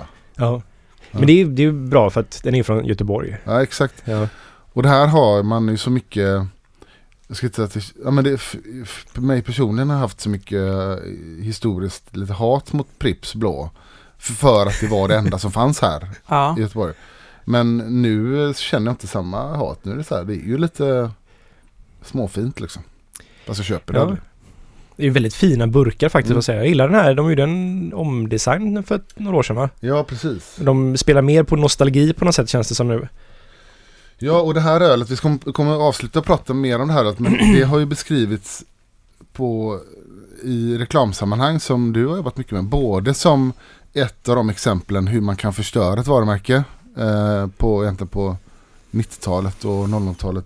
Men också ett av de mest framgångsrika så här, reklamkoncepten, svenska reklamkoncepten någonsin, när Blå blå vindar och som gjorde det till Sveriges mest sålda öl och så. Ja. Det och Gevalia liksom. Ja. Ja. Och sjuka, vilket sjukt stort öl det var i mitten på 90-talet. Jag ringde Mark Rothausen som jobbar på eh, Göteborgs nya bryggeri. Han har jobbat på, jobbade ju på Prips när det fanns här i Göteborg. Och han kan ju allt om Prips. Han sa så här, vilket var helt De driver det museet också. va? Ja, precis. Ja. Museet där det finns mycket gammal, från gamla Pripps-bryggeriet, massa grejer. Han sa att när Pripps Blå såldes som mest, vilket var i mitten på 90-talet, om man tar alla SGU, eller alltså all, lättölet, eh, alla folkölet, starkölet, krog och restaurang och Systembolaget så sålde de 100 miljoner liter per år av Pripps Blå. Av alla det är ju tolkningar. jättemycket. Ja, det är bisarrt då.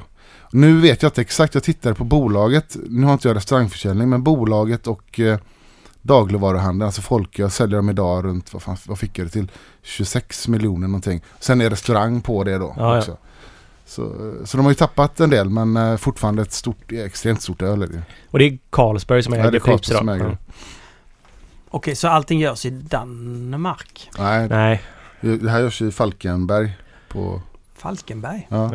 Ja. Vi kommer in på det också som hände med Mm. Pripps-bryggeriet. Eller Falken. Men, ja. Men jag tänkte vi börjar, vi kommer till Pripps, men om vi börjar lite grann med att bara prata, vi har ju pratat lager tidigare här och eh, utvecklingen av, eh, vi har pratat både Münchner och pilsner och, och allt möjligt. Men om man ska prata om internationell lager så måste vi ändå börja där. Eh, för att den, det, det som gjorde internationell lager så global och stor var ju förutsättningarna fanns för det. Därför att man lyckades i slutet på 1800-talet kom ju en del innovationer inom öl som kom att förändra hela ölindustrin inom allt egentligen. Och det är, man brukar prata primärt om tre saker. Dels pasteuriseringen, Louis Pasteur, eh, när det nu var 1860 någonting. Mm. Han var ju sponsrad av ölindustrin, Precis. hans forskning. Och det handlar om hållbarhet. Ja, Mm. Hur man värmde upp öl och kunde få det och han började väl med vin från början men sen öl och hur man kunde få det att hålla längre genom att ta död på ovälkomna saker eller levande saker. Och, Och också identifiera att det är levande saker Ja, på ett precis. sätt och hur de fungerar och sådär. och bara det gjorde ju att som, som du sa, att öl höll längre, kunde eh, transporteras längre och förutsättningarna för en, för en, liksom en mer global försäljning av öl skapades ju där. Sen har vi ju ky, alltså hela de här industriella kylanläggningarna som kom slutet på 1800-talet. Nu var man inte heller längre hänvisad till att jäsa kallt och lagra kallt under mark och sådär utan du kunde installera de här kylanläggningarna i stora bryggerier vad som helst. Det gav också en bättre kvalitet och sen Mm. har vi den här han Emil Christian Hansen, Carlsberggubben som lyckades isolera världens första så här, encelliga gäststam. Precis. Alltså Carlsberg, Jensen? Nej? Emil Christian, jag vet inte Jensen. Jo, så, Ja. du sa Hansen. Ja, förlåt. Ja, ja, Jensen jag är bara- ja. Men eh, ja, precis. Och det är ju den, för mig den största grejen egentligen Mm. här att man liksom isolerar. De hade ju en slurry av blandad jäst som man tog mellan bryggerier som var lagerjäst. Men han identifierar ju den unika gästen som var liksom... Han isolerar en cell Ja, precis. som var... Det här är den här, så att liksom separera det och förståelsen kring det här gjorde ju att man, det var ju den sista pusselbiten tänker jag för att liksom verkligen kunna industrialisera öl. Att man kan återreproducera jäst Mm. på ett sätt som gör att det blir väldigt förutsägbart och man kan eh, egentligen bara då det är liksom the sky is the limit hur, många, hur stor produktion man kan ha Ja, egentligen. precis. För annars var det ju alltid lite magi tänker jag innan det. Mm. Yes, det är fortfarande lite magi tycker jag men det är, ja. Ja, så nu blev helt enkelt ölet blev tekniskt eh, mer förutsägbart, bättre, eh, höll längre. Så nu kunde man ju börja liksom handla med öl på ett helt annat sätt, på ett globalt sätt. Och vilket är förutsättning för, eh, för internationell lager. Ja. Företag kunde bli stora inom det här, bygga kassor, få liksom pengar till marknadsföring och sånt Ja, men precis. jag också. Ja, och man kunde ha ett bryggeri var som helst egentligen. Ja, Europa är ju en ganska liten kontinent så att Ja. närheten här är ju inte så... USA är ju större liksom tänker jag. Mm. Precis, och det som är intressant då när man tänker så här, när man tänker internationella lager så blir det lätt att man tänker också USA och Budweiser och Millers och alla de här ljusa lagerölen och då då blev jag så här osäker, när började det egentligen? Men, men det, det pågick ju, har ju pågått i USA i 150 år att man gjorde väldigt lätt lageröl med råfrukt och sådär. Men det har ju lite andra förklaringar än vad det hade i Europa sen. Ehm, med sexradiga kornet sådär som Mm. de hade. Det kan- Olle bättre beskriva. Dem. Ja, det hade vi väl här också men det är, alltså det är ju ett annan typ av kornslag som är ja, vi, har, vi använder tvåradigt korn i öl. Sexradigt har sex rader, man ser det ganska tydligt när man ser det. Men ehm, den har mycket mer protein, den har den är svårare att brygga med. Det finns saison som bryggs med sexradigt Mm. faktiskt. Ehm, men då har man ju oftast typ vete och sådana saker i också för att liksom absorbera den tråkiga smaken man får av sexradigt. Men framförallt så har sexradigt en väldigt mycket högre enzymatisk aktivitet. Alltså den har mer möjlighet att konvertera stärkelse till socker än vad tvåradigt korn har. Mm. Vilket också gjorde att man hade möjlighet att använda råfrukt i. För att det har ju inte något enzym i sig som kan konvertera sitt egna stärkelse till socker. Till exempel majs. Ja. Så då två, eh, sexradigt korn var ju bra också till att använda till det för att den har ett överflöd av det så den kan lättare konvertera detta. Men det var svårt att bara använda det.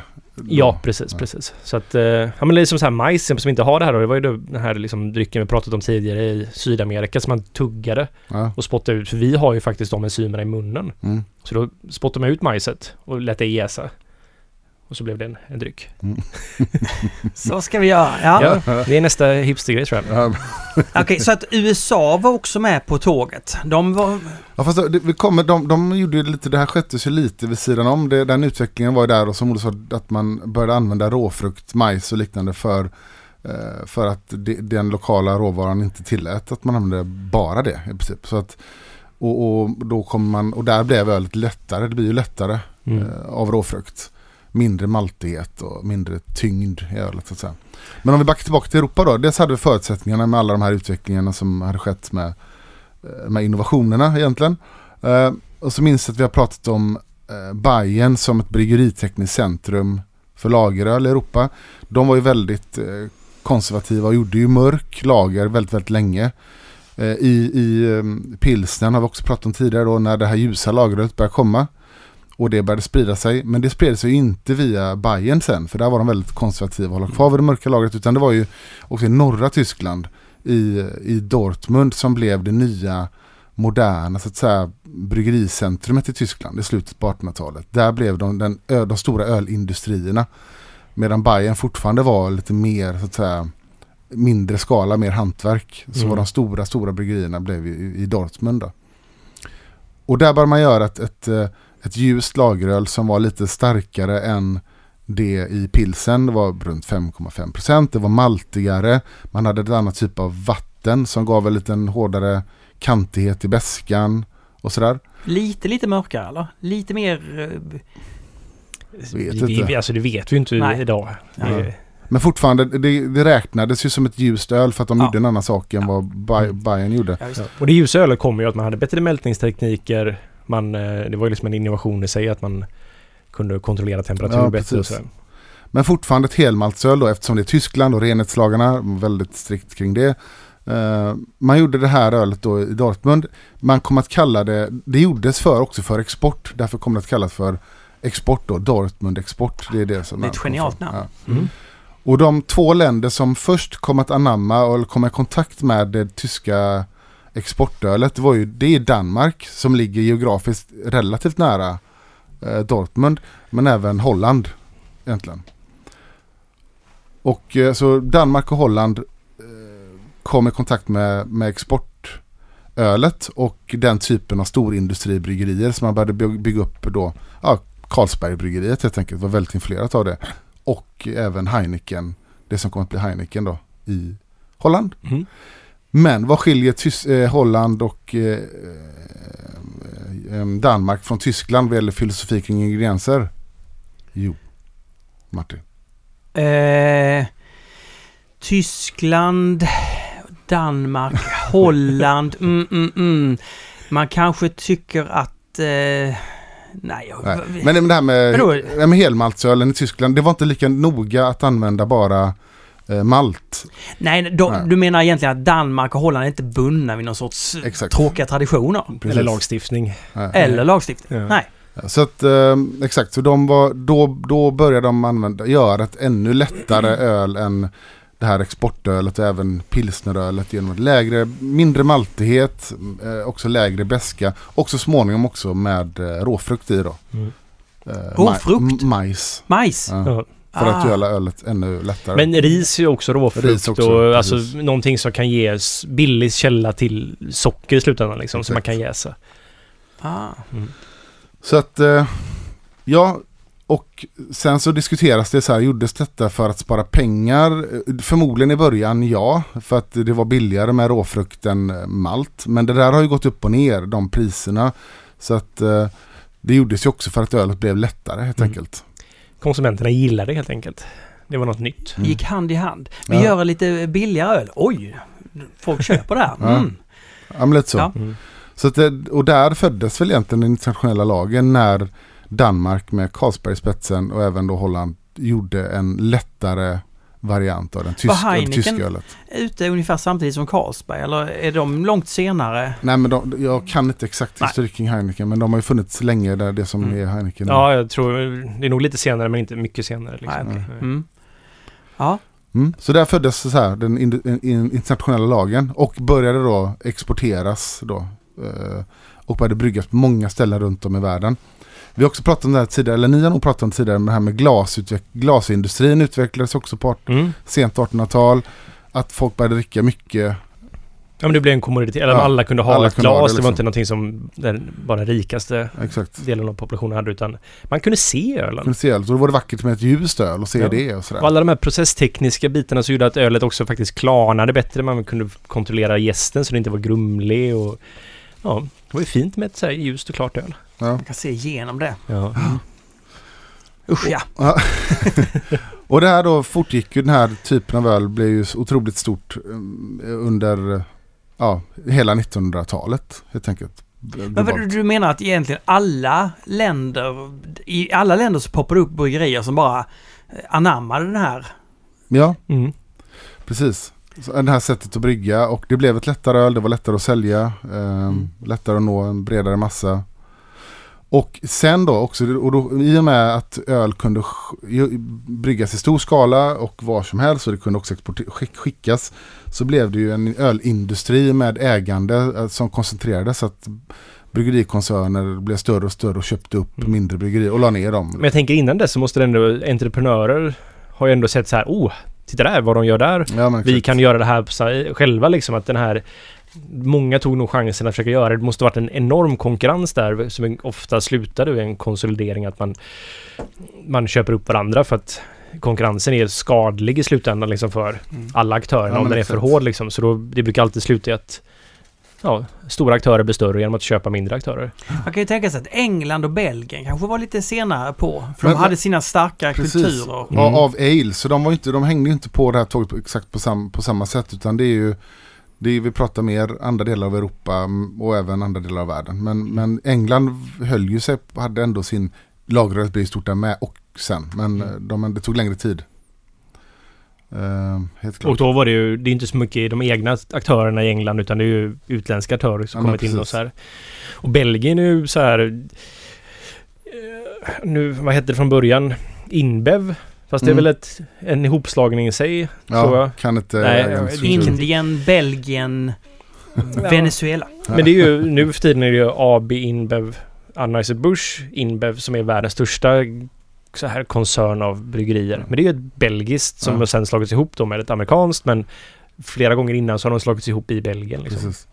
Så hela 1900-talet så gick ju öl, ölbryggning från att det var ett mer av ett eh, vad ska vi kalla det lite slarvigt hantverksjobb till att bli en indu- stor industri. Liksom. Mm. Och, och bryggerierna köptes upp, lades ner. Som i Sverige tror jag gick under 1900-talet. Här gick vi från början på 1900-talet hade vi väl en 270-280 så här skattebelagda bryggerier, typ 1900. Och någon gång på 80-talet hade vi, var det väl 14 kvar. Liksom. Och det var internationella lagens fel. Ja, Mm. Absolut. Och men det, den, det, den stöttades då av en annan sak som vi måste prata om. Det är ju vad hände också under 1900-talet och särskilt efter andra världskriget. Masskommunikationen kom, Mm. tv, tv-reklam runt om i världen. Den som var rik kunde bli rikare. Ja, Den, eller? Mm. ja. Och livs, livsstils, eh, öl blev livsstilsprodukt, varumärken blev livsstilsvarumärken. Eh, Det här blir otroligt starkt liksom. Och, Ja, mm, det, produkten glömdes ju nästan av. ja, Det var ju, eller produkten är ju såklart en helhet men själva liksom det som man, drycken blev sekundär. Det var ju Exakt. liksom marknadsföringen, varumärket blev ju viktigare. Men det måste ändå gå hand i hand med att väldigt många människor gillar den här typen av dryck. Ja. Självklart. Och jag menar när, när det här kom så blev det ju en... Alltså det var väl på någon mässa i, i Wien som den fick en spridning, alltså på 1800-talet. Jag kan inte den biten, men kanske... Ja. Men att så här, det var där typ de här tjeckiska bryggerierna, Ah, okej. böhmiska bryggerierna fick liksom visa upp sin och det blev som så här, oh fan, titta där. Titta, ja, Ja, där var liksom alla dåtidens influencers där och, och så här, tittade på saker, vad som hände. Chagall. Ja. Nej. Ja, och så togs detta liksom så här, att det, det spreds över världen på det sättet Ja. och att man ville ju testa detta nya liksom och de kämpade i USA med det för att liksom Mm. hade sexradiktion och sådär men att från början var det att så här, det här var något nytt spännande, det här är ju väldigt intressant liksom, det här är ju, ja, folk vill ha det här för att det är dels är nytt, det smakar Mm. gott, det är någonting som man inte haft tidigare. Det påminner mer om champagne än vad det påminner om det som var öl på den tiden liksom. Ja. Och det är ju lite roligt också att eh, vi har alltid sagt att amerikanerna utvecklar det som finns och i det här fallet, ofta har det varit att lägga till smak. Men i det här fallet verkar det som att oj, det här ska smaka lite, vi gör det ännu bättre så det får smaka ännu mindre. Ja. Är det en... eh, Jo, men så, så den utvecklingen var ju under hela 1900-talet och en sak som är intressant för som inte står så mycket om i ölböcker ehm, är ju hur det kom att hur öl, ölet började ägas av Ja, vi har pratat om det lite tidigare, så marknadsavdelningarna på, på bolagen. Tidigare var det så här, bryggmästaren bestämde vad som skulle bryggas för öl. Vad han Mm. tyckte var bra och vad han tyckte var gott.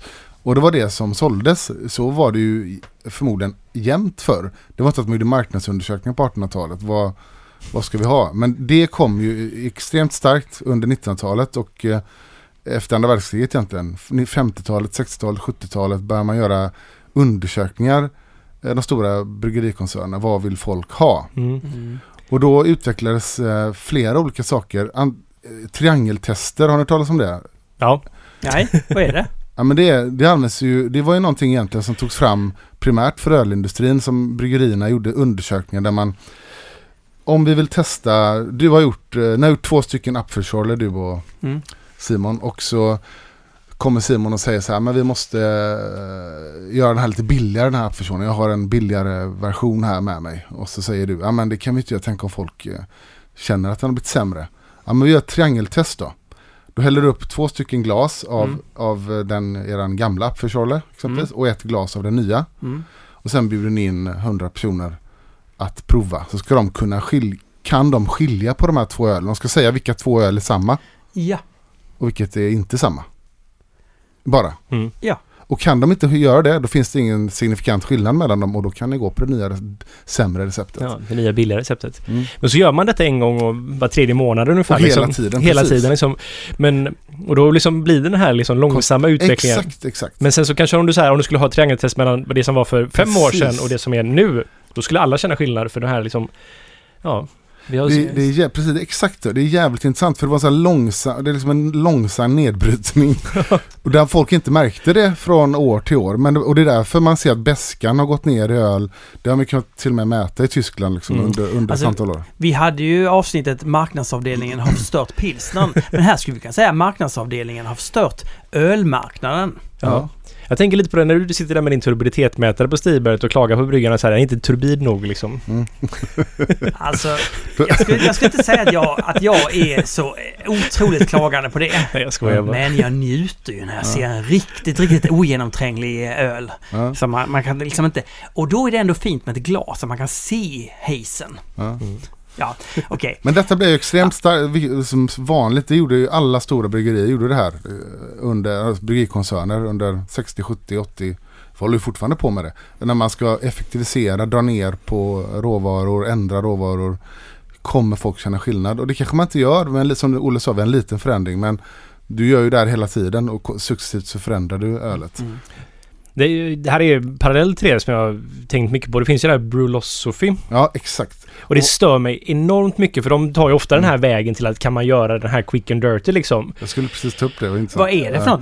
Brew, du kan inte bara... Eller det kan du. Ja. Brewlosophy. Vad är det för det något? är en eh, blogg som är ett kollektiv av hembryggare är det va? Det är flera som gör det. Ja. Så de gör experiment på öl. Mm. Så de, och den de har då triangeltest i slutet där det är att de testar två öl mot varandra som är liksom, kanske kan vara samma grundrecept men vi jäser den här med lite varmare, den här lite kallare. Blir någon skillnad? Vi gör den här på, och så typ så här, ofta så är det som att nej, vi märker ingen skillnad. Men Mm. om man skulle ta all den kollektiva kunskapen som Brulosov har gjort Ja. och gjorde en öl Ja. på alla de här genvägarna som de har gjort där. Då skulle det bli skräp. Liksom. Ja, det skulle bli jättedåligt. Alla bäckar små har en roll att spela liksom. Så här, det är. Och intressant att du har hängt upp det på det också. Det har jag också gjort nämligen. För den är väldigt populär den här bloggen. ja, och den, det är jättemånga som använder den som eh, referens och, och, och brygger efter det sättet. precis. Det finns flera problem med det. Dels så är det så här. Ja men han, i slutet står det alltid. Jag samlade ihop eh, 16 personer av varierande kunskapsnivå inom öl. Och gjorde det här blindtestet. Och, så kan man säga, ja men vi vet ju man vet ju inte vilka de är. Om jag tar 16 personer i min släkt så kommer de inte heller känna skillnad på på Narangi och West Coast liksom. Nej, men, Va? Nej, men, taskigt. men lite så det, det kanske krävs lite högre eh, nivå egentligen. Och som Olle sa, det är den aggregerade effekten av att av det här blir ju något helt annat. Mm. Ja men precis, så det är ju... Och det känns som att, ja, det blir som sanningar också på något sätt. Ja. För det här, en, det har skett en gång i det här smala testet som de gjorde. Så funkar det, går det att översätta till allting också. Ja, det känns som den kollektiva, Mm. ja. Och- man läser kommentarerna på Brulosophy.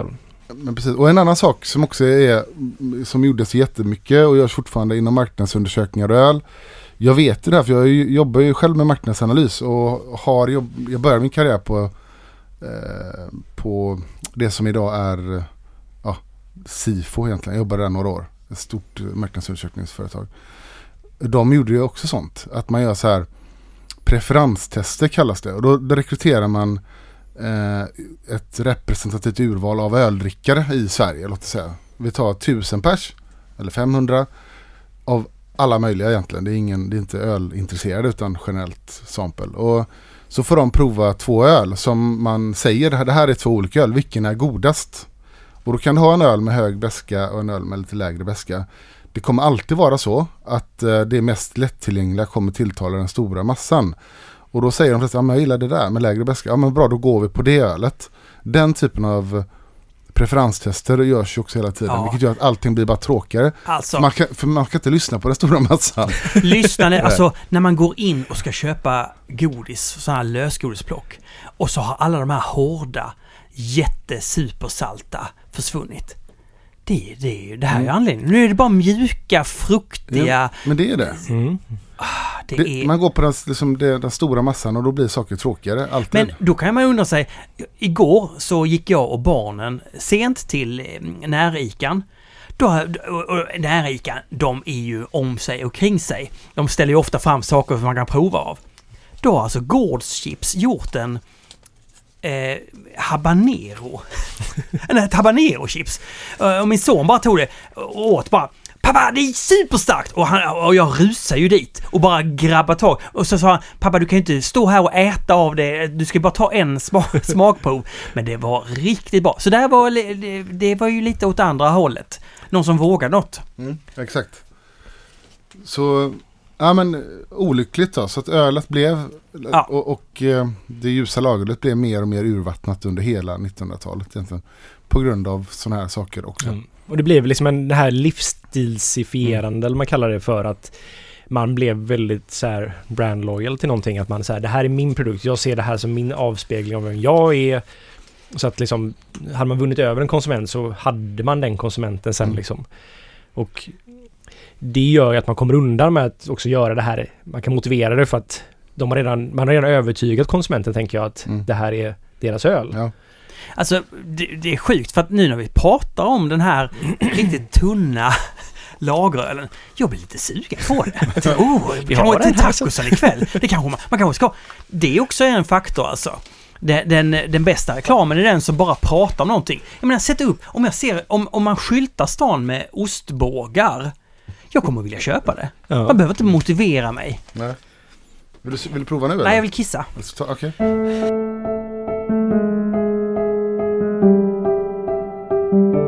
Var är vi någonstans nu? Vi, alltså, vi är i någon sorts de depression här va? Vi har 14 bryggerier kvar i Sverige. Vi har den internationella lagern. Som har tagit över hela Ja. världen. Ett fåtal bryggerier äger kanske, eller ett fåtal bryggkoncerner äger 80% av världens volym Mm. och sådär. Och eh, man börjar också under hela 1900-talet effektivisera bryggningen, kostnadseffektivisera bryggningen, hur man gör öl. Mm.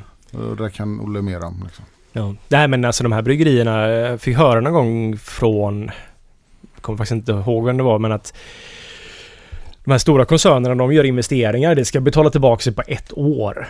Det är en absurd, Oj. alltså det är, det är liksom få industrier som kan ha den, liksom, alltså att man Varför? jobbar på det sättet. De täljer, alltså de tjänar så fruktansvärt mycket pengar. De här. Och det gör de ju på grund av att de har effektiviserat och gjort öl så billig man bara kan det. De är jätteduktiga på det här.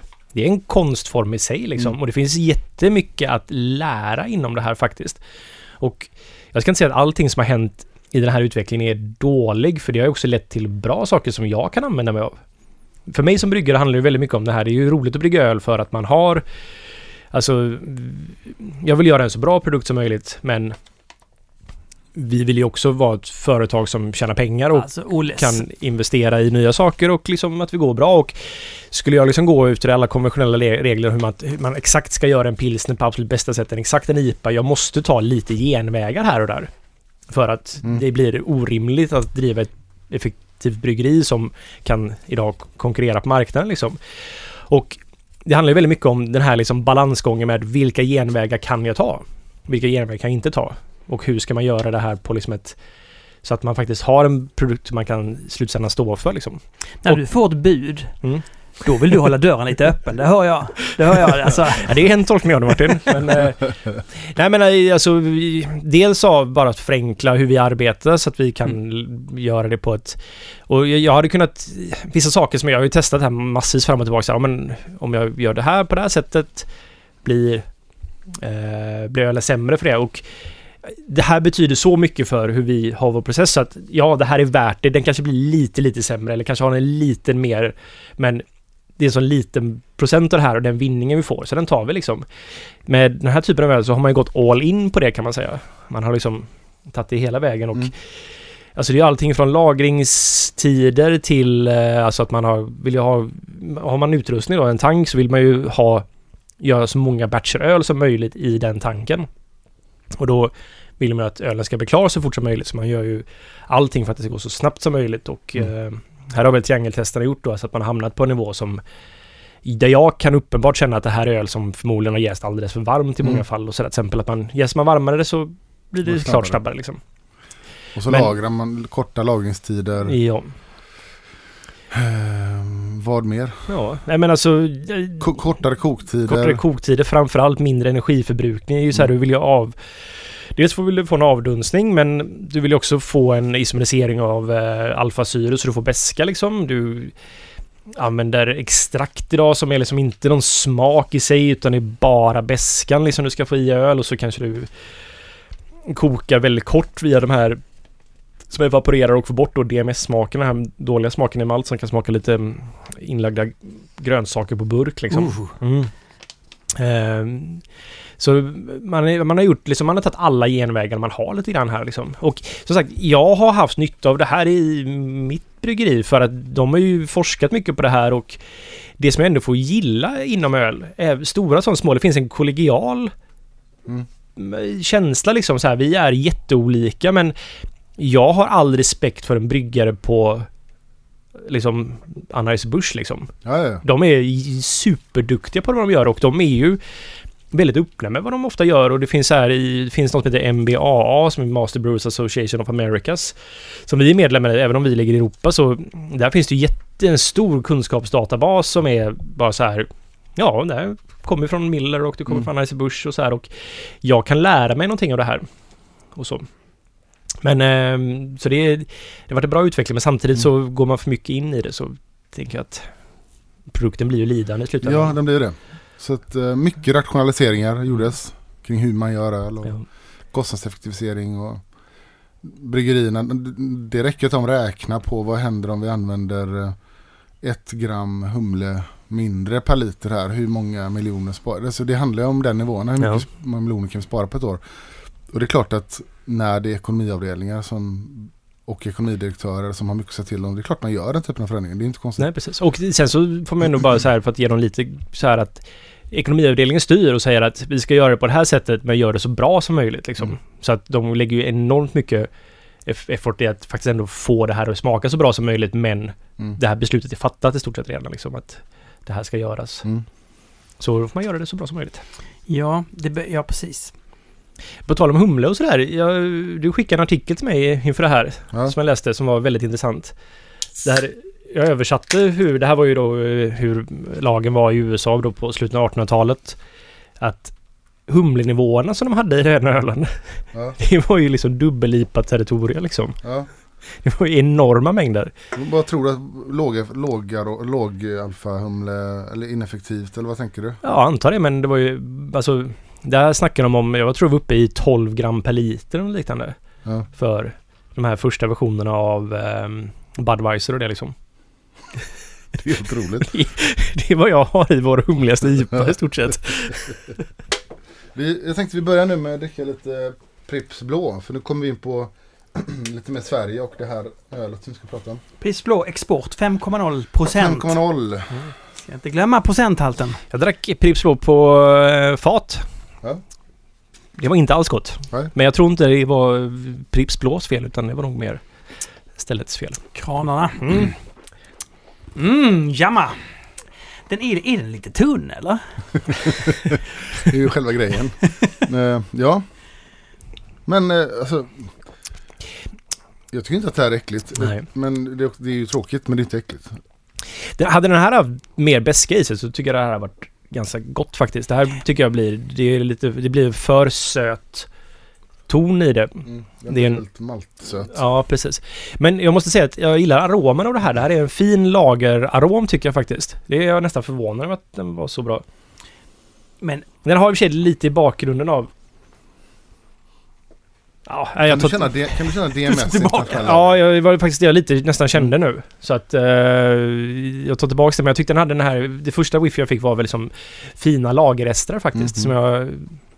Ja men det var inte så jävla äckligt. Nej. Eh, Men det, och, och, och pratar vi Pripps så det, hänger så starkt ihop med hela den svenska eh, ölutvecklingen. Och hela 1900-talet, tar vi Sverige under 1900-talet var ju så extremt präglat av alkoholpolitik. Liksom, med allt ifrån motbok till eh, mellanölsperiod och det har varit hela Sveriges under hundra år styrdes vi ju bara av massa alkoholregler eh, och skatter och politik egentligen. Så det var bryggeriverksamheten präglades väldigt mycket av det. Det kom mellanölsbryggerier. Det fanns mycket svagdrickebryggerier under perioden då man inte fick eh, sälja starköl. Pripps Blå, eh, det fanns ett varumärke, jag får läsa lite innantill nu för jag kan inte det här tillräckligt bra. Eh, men eh, Pripps som bryggeriföretag eh, startade 1828. Det är ganska länge sen. Mm. Om Det står här någonstans. Men det är ett efternamn Pripps va?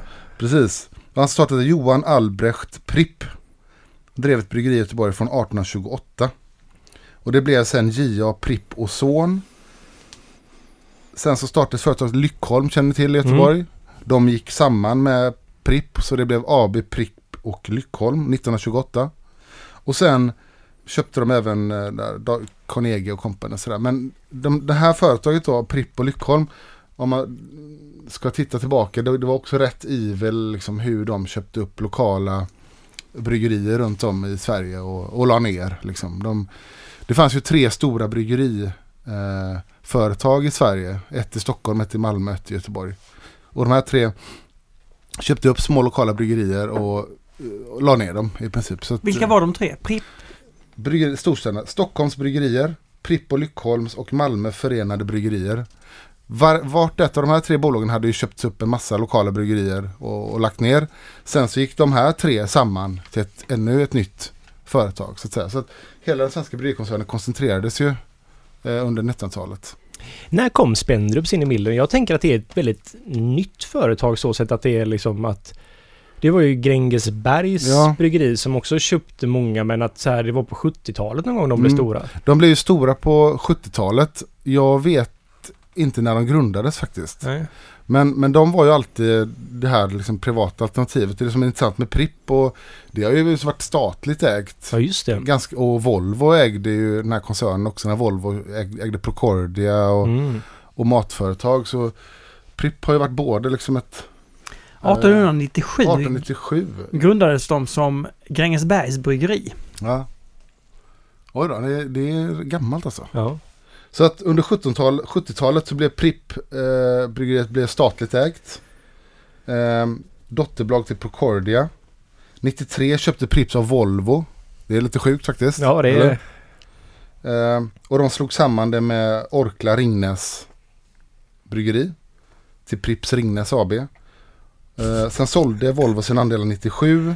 Och så var det några ägarbyten och sen köpte Ka- danska Carlsberg köpte Pripps. Mm.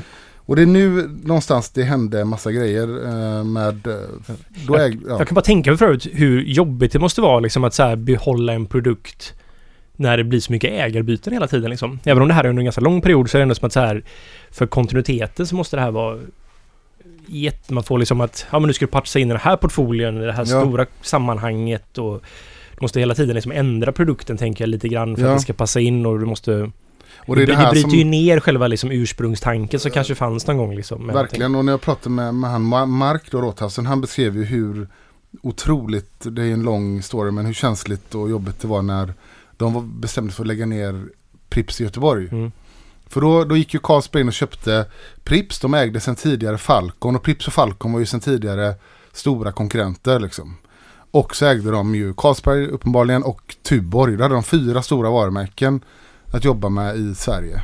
Eh, och som Olle säger, det är klart att då kommer Prips att hamna lite på eh, fick, blir inte prioriterat som varumärke. Nej. Om det sitter så här, nu äger vi alla de här, de gör ungefär samma sak, de konkurrerar Ja. med varandra. Vi lägger ner de här två för att... Exakt. Och det finns otroligt massa så här eh, både ilska och bitterhet bland gamla före detta Pripsanställda. För det som hände, och det här är nog inte bara Prips som beskriver detta som deras perspektiv, men när Carlsberg köpte Prips så hade för många bryggerier. Dels så tyckte Konkurrensverket att de blev för stora att, när de ägde alla de här varumärkena. Och sen så insåg man att ekonomiskt kan vi inte ha bryggerier i Stockholm. Man hade Bromma där.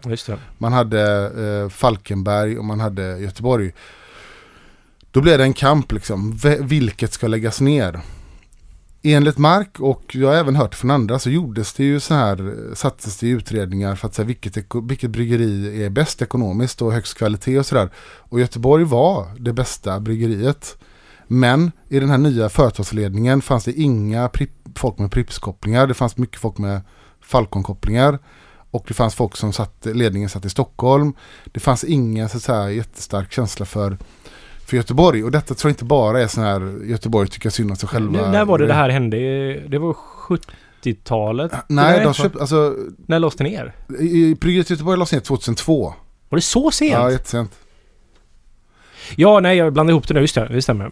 Ja. Och, eh, så det blev ju skitkänsligt. Så först var, Mark berättade att enligt första instruktionerna så fick Carlsberg i Danmark bestämt för att lägga ner Falkenberg. Ja. Men det blev ju otroligt känsligt med eh, lednings, ledningen där och, och sådär. Så att man ändrade sig till slut och ner i Göteborg och flera hundra anställda fick eh, gå. Liksom. Och det, det där ble, satte sig ganska hårt då. Eh, blev ju en, var där också Göteborgs nya bryggeri. Tanken till det kom ju av gamla Pripps-anställda som Mm. eh, När de startade Pripsklubben som Ja, gjorde en öl på Gräng... Inte på um, Grebbestad. Ja. Som nu är Göteborgs nya bryggeri. Ja, och vad som hände då blir också beskrivs lite grann som att då skulle man, eh, en del av de här Prippsanställda fick ju flytta upp till Stockholm eller till Falkenberg. Eh, och den här, det tog ju många år innan man fick en organisationskultur som inte var präglad av eh, Pripps. Så. Det fanns ju i väggarna, det var mycket konflikter mellan Stockholm, Göteborg, Stockholm, Falkenberg, Göteborg, Falkenberg. Så att Pripps som varumärke fick ju prioriterades inte egentligen. Det, det missköttes och de hade nya distributionssystem som inte funkade så att de tappade ju otroligt mycket på det varumärket. Mm. Jaha, jag är helt förstummad. Ja. Över de här... Eh, nej, men som ändå som nybliven göteborgare sen 12 år tillbaka så är det ju väldigt lite man vet. Ja. Men ni kände, jag fick känslan av att Pripps ändå gjorde någon form av nysatsning för fem år sedan på något sätt. ja, det gjorde de. Ja. Eh, Jag vet inte hur det gått med det riktigt. Det känns jag vet inte det, heller riktigt. För Men, jag såg att det sponsrades mycket av Pripps och sådana saker men det känns inte som det gör det längre. men lite, lite kul kring namnet Pripps Blå som, som Mark berättade som jag inte hade en aning om. Eh, hur det här varumärket blev så stort och hur det fick namnet och det här designen. Det fanns ett öl som hette Pripps Export. fanns redan på eh, 50-talet. Som eh, var mörkt, mörkt blå. Att det hette bara Pripps Export. Men på den tiden hade vi Systembolaget senare sen på 60-talet, 70-talet och där folk kunde inte köpa eh, det var ju över disk liksom. Så man beställde vad man, man sa vad man ville ha. Det fanns inte så många öl. Så man, I folkmun blev det att folk sa jag tar den blå. Den blå, jag tar den blå. Mm. Ehm, och eh, Falkenberg då och Falcon konkurrerade väldigt hårt med Prips och blev väldigt starka i Göteborg och, och Prips marknadsavdelning eh, och reklambyrå så här, vi måste göra någonting. Då började man jobba fram ett nytt koncept och då på den tiden var Falcon så här lättare, det var mer lättillgängligt. Och så här, vi måste göra en variant av Prips som är i den stilen, lättare, eh, lättare att sälja, mindre smak och sådär. Eh, men man fastnade i namnfrågan, vad ska det heta egentligen? Och så tog, men då kom byrån och sa, men ni har ju redan ett namn. Eh, blå. Det är ju det som folk kallar eh, liksom. folknamnet. Ja, marknadsavdelning. Ja. Så bra alltså. Ja. Ja. Och då tog man fram det här, då föddes det här konceptet med den ljus, mer ljusare blå burken med skeppet, kopplingen till västkusten, havet och Pripps blå. Ja. Mm. ja, för jag tänker så här i mitt huvud från när jag var väldigt ung minns jag så här att ja, men Prips var blå, Mm. Carlsberg var grön, Ja, Falcon var röd tack vare Falcon Bayers. just det. Ja. Ja. Så det var liksom Just det, dina färgsystem där. Ja, men-. RGB till och med. Ja. Ja. Ehm, ja. Så att Pripps blå, det är egentligen inte så jäkla gammalt som man tror. 1975 kom det här Pripps blå, nuvarande Pripps blå. Så det är inte supergammalt. Nej. Och eh, så tog man fram byrån Brindfors, tror jag det var. Tog fram 1990-91 den här kampanjen med eh, Thomas Ledin, Men just det, ja. Blå blå vindar och vatten. Reklamfilmerna, midsommar, folk dök från båtar. Det här, var ju, det här är ju en av de mest framgångsrika reklamkampanjerna någonsin. Och Borde inte du göra något liknande för Stivberget, tänker jag. Ja. Nej, Jo, alltså jag... Nu, nu vill jag göra det här väldigt klart för er alltså. Eh, reklam är ju ofta kitsch. Om vi Ja. kan säga någonting om eh, Blå vindar så är att det är kitsch. Men jag är konstnär. Ja, ja. Jag sysslar, med, jag sysslar med att ställa frågor. Jag sysslar med att göra någonting som är lite mer besvärligt. Mm. Och så är det med det. Ja. Ja. Jag har inga frågor på det. Sen kom även han, eh, vad hette han? Den här Uno gamla- Svenningsson. Ja, just det. Under ytan. Men Nej, även, nej, även han... Nej, han gjorde inte den låten va? Men vem var det då? Han den här Jag har ingen aning. gamla pudelrockaren, Tommy Nilsson, gjorde väl också någon sån Ja, här... det var han. Det var inte alls eh, Uno Svenningsson. Ah, okej. Ehm, och så där i mitten 90-talet var Pripps Blå som allra, allra störst. Och som Mark sa 100 miljoner liter inom alla format och styrkeklasser. Mm. Enormt eh, stort varumärke. Men sen så börjar man schabbla bort det eh, och med den här ägarstrukturen och, och missnöjet som fanns, ölet, det, eller varumärket prioriterades inte. Man börjar ta fram nya reklamkoncept. Det vet ju du också Martin som gammal reklamare hur reklambyråer ofta måste gå in och eh, mixtra med saker som funkar. bara Man vill, för- ju- jo, men man, vill göra sitt eget. Exakt. Man vill sätta sitt eget avtryck. Så Mm. är det bara. Och, de märkte, och det berättar Mark att de märkte att Norrlands guld gick ju svinbra. Eh, och vad byggde de på? Det var ju det här, vara sig själv, lite det här norrländska. Då tog man fram en helt idiotisk kampanj för Pripps. Jag minns den här manlighet, två killar som, som brottades och såna grejer. Just det ja. Det var väl så att Norrlands Guld hade det här ofiltrerat, alltså vi har det, vi filtrerar ölen va? Eh, Ja men det var i- Spendrup, ja precis, det var Ja. Spendrups. Det, det var det här, det var det som skilde också att De hade var, Robert Gustafsson just det. som s- svingade en strumpa. Det var ju kopplat till renhetslagarna, för Spendrups har Ja. alltid bryggt enligt renhetslagarna. Eh, medan eh, Pripps Blå var ju ett eh, råfruktsöl då. Ah, Så att det var det man ville visa att, eh, med den kampanjen. ja, men, och den var ju bra för att det var Robert Gustafsson på den Mm. tiden. Mm. Och det, blev, det stack ut. ja. Men jag minns de här... Eh, Manlighets. ja, Mm. Och det var inte så bra. Det var inte alls bra. Nej. Så att man tog egentligen tappade bort hela den här grundsjälen som fanns kopplat till västkusten, hav, midsommar. Vad man än må tycka om den så var den extremt framgångsrik. Den handlar ju om fortplantning. Så det är klart att, att den blev otroligt framgångsrik. Så det är inga, inga konstigheter. Nej, och sen nu, sista kampanjen jag såg för ett par år sedan så försökte de göra någon koppling tillbaka till Göteborg tror jag. De pratade om Göteborg i, Ja, men precis. i den. Men jag har ingen aning hur det har Ja, gått. men det kändes som att så här, skeppet och det blev mer den här västkustbiten liksom. Men Koppling det, till är- det är havet. fortfarande jätte... Alltså, vi pratar om det som att det vore liksom dött. Fortfarande nummer sju i Sverige. Det var det på Ja, mest sålda öl liksom. Ja, alltså det svenska produktionsbolaget Traktor eh, som flyttat till USA. De kom väl från Ac- Acne var också ett, eh, en byrå. De hade någonting ihop med dem. De har gjort världens bästa ölreklam. För Miller Lite. Eh, De gjorde en hel del. De gjorde dels eh, den här låten eh, Drummer heter den inte. Men sök på Evil Beaver. Där har vi ja, min favorit. Alltså en sorts absurditet eh, Ja. Ja. kopplat till Men ölen. det är ju så här, för jag, jag har tänkt på den här utvecklingen som skett inom reklam för öl. Det var ju så här väldigt, ja men som Pripps Blå, det var Mm. liksom det här med sommar och man, mycket känsla och sådär. Medan nu om man tittar på så här Super Bowl-reklam för de har väl haft någon strid där med... det. eh, Och det är så här, det är så absurda reklamer som är så här... Ja. De är bara, de är weird liksom. Och Mm. på ett ganska roligt sätt så de, men det är, det är en helt ny publik de Ja, försöker eh, knyta an till. Verkligen. Ja. Mm. Vi måste knyta den här säcken nu. Mm. Alltså den här internationella lagern. Vad, vi måste prata lite framtiden då. Alltså vad kommer den för... Är den för evigt eh, här? Kan vi aldrig komma ifrån den? Vill vi komma ifrån den? Vad är... Ehm, ja, det tror jag att det nästan är va?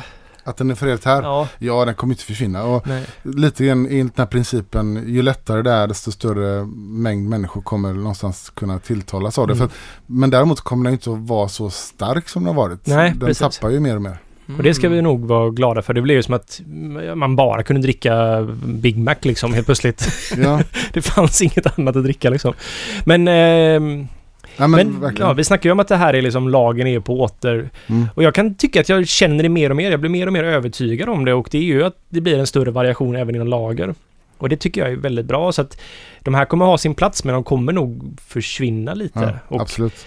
det tror jag de stora är väldigt oroliga för om när de börjar se det också att det kanske sker. Men det är lite som vi pratade om innan att det var så, har varit en stark motreaktion mot den här typen av öl för att det var så alenarådande. Så att när hantverksindustrin började liksom växa så då ville man ju ta avstånd från det där så mycket det bara gick. Liksom. Mm. Men nu har man gjort det länge och nu så kan man ha ett annat förhållningssätt till det. Och, men jag minns ju själv när jag var intresserad av öl i Göteborg och liksom mitten, slutet 90-tal. Det fanns ju inget annat i Göteborg än Pripps Blå i princip på krogar och sådär. Det var ju det som var. Det var ju Göteborgs så här, st- stadsöl liksom. Och det, det väckte ju ett hat. Ja men det är väl så, motreaktionen gick ju verkligen hela vägen till andra sidan. Ja. Den börjar nu mm, röra sig in mot mitten igen liksom.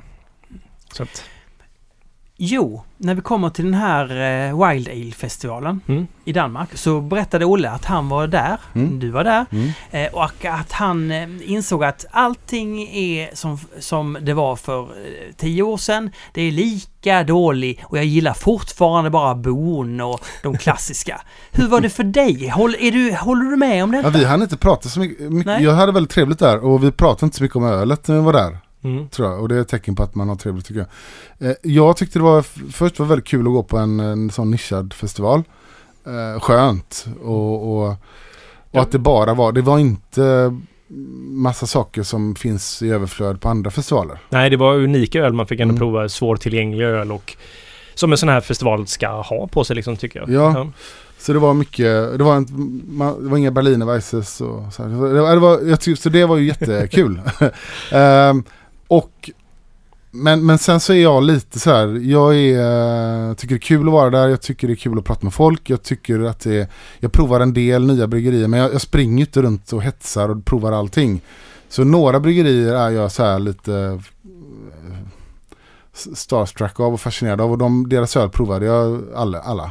Eh, typ Yes the King, det tyckte jag var fantastiskt Mm. bra. De imponerade på mig också faktiskt. Otroligt bra. Och ehm, Det, har, jag kan säga, det har de inte gjort så mycket innan faktiskt. Nej, men nu det här tycker jag det var jätte, jättebra. superbra. Eh, och eh, såklart eh, Hill Farmstedt vill jag prova också, tyckte också väldigt, väldigt bra. Han var ju där och serverade Mm. själv. Du fick du- prata med henne lite snabbt också. Och på kvällen så gick jag fram och stalkade honom på fermentoren och pratade med honom. Ja. Nej, men det, tog du en selfie med honom? Nej, jag gjorde fan inte det. Alltså, det här, är, det här måste jag säga, det här är viktiga grejer. Jag Alltså. vet, men jag, jag kände mig så... Du såg lite nervös ut faktiskt om jag Ja men det var jag faktiskt. Det, det, är en, det är ju den så här, eh, nog den enda person som jag faktiskt är så här fanboy. Så att jag vågade inte. Alltså jag ska vara helt jag stod ju bara bredvid, alltså en meter därifrån och tittade på det här och Ja. var helt förstummad själv för jag visste inte, jag var ju knäsvag av Ja. hans närvaro också. Och då var det inte ens... Ja men han var skittrevlig. Och så här, så, men jag, jag var tvungen att prata med honom, jag vågade inte ta selfie. Fan också, ja, det skulle jag ha gjort. Ehm, nej men sen så var det ju mycket saker som jag inte var så, tyckte var så bra heller. Så är det ju alltid. Eh, vad hände, hände en konstig grej, jag vet inte om jag berättade det för dig, men när vi gick ut och skulle ta en break mellan de två passen så gick eh, jag och Robert eh, och skulle kissa bakom en hangar. och, och så, så ut ur den här hangaren kommer två killar, såg du detta eller? Nej, det missade jag tror Ja, jag. ut ur den här hangaren kommer två killar och bara jagar iväg oss liksom att eh, inte kissa här! Och liksom så här, Ja. danskt aggressiva. Ja. Vi, sticker, vi kommer därifrån, får springa därifrån. Sen på vägen tillbaka så tar vi, jag vet inte, vi, vi är trötta och slappa, vi tar en taxi på väg tillbaka. Och då frågar jag taxichauffören så här, vad var, för jag har hört att Madsen hade sin ubåtsverkstad i, i, på Räfshalvön. Mm. Ja. Så jag frågade, vad, vad var det Madsen höll hus? Och så pekade han på den lilla hangaren där stod, som det stod kissa på. Det var Madsens eh, eh, Rocket, Rocket Mads som man kallas tror jag. Mm. Det var hans eh, lilla hangar. Lite äcklig berättelse att berätta kanske men jag tyckte det var intressant och lite otäckt Ja. faktiskt. Ja. Jag hade en annan, också en kissincident. Ja. Som var, men det var på vägen dit faktiskt, första Ja. passet. Så mm, vi hade druckit öl på Charles innan och så hade vi gått hela vägen så blev jag, så tänkte jag, jag kan klara mig hela vägen fram. Men så klarade jag mig nästan hela vägen fram. Så jag smiter in bakom så här det här är ju liksom ett industriområde med gamla hangarer och silos och grejer så här. Så jag tänkte, men här är det ju liksom, det här är bara liksom ödemark liksom. Och så är det en stor plan så här, ett staket och så är det bara en så här helt tom plan. Så jag börjar kissa och det jag inte ser, för jag ser inte till vänster liksom, det är att det här är ett, man övningskör där. Mhm. Så att det kommer fyra bilar i sån här fruktansvärt långsamt tempo och kör förbi när jag precis börjat kissa. Man var så här, fan, så jag kan inte riktigt vända mig åt något håll överhuvudtaget. så det blev så här, ja, Ja. det kändes extremt dumt faktiskt. Ja, det kändes, det var, det kändes lite dumt att bli bortjagad står och kissar. Ja, Men så pratar de och kissar. Det ska, vi ta, ska vi klippa bort det här, eller? vi får se. Mm. Alltså till nästa gång Mm. så ska vi ha den mest spännande, mest potenta ölstilen någonsin. Pot- ja, men det är mycket potent. Potenta. Ja, nej men alltså den som ni sa att det här kommer jag att gilla. Ja. Det, det, här, det är en bra ölstil. Och Att jag, du kommer gilla den? Ja, ja, eh, att jag måste gilla den till och med. Ja. Det, det finns inga val. Berätta, vad, vad, vad, vad ska man dricka till nästa vecka? Månad? Eh, Vittbier. Vitt bier! Mm. Vadå, är det holländskt? Belgiskt. Det är, Veteöl. ja, Vet jag det. precis.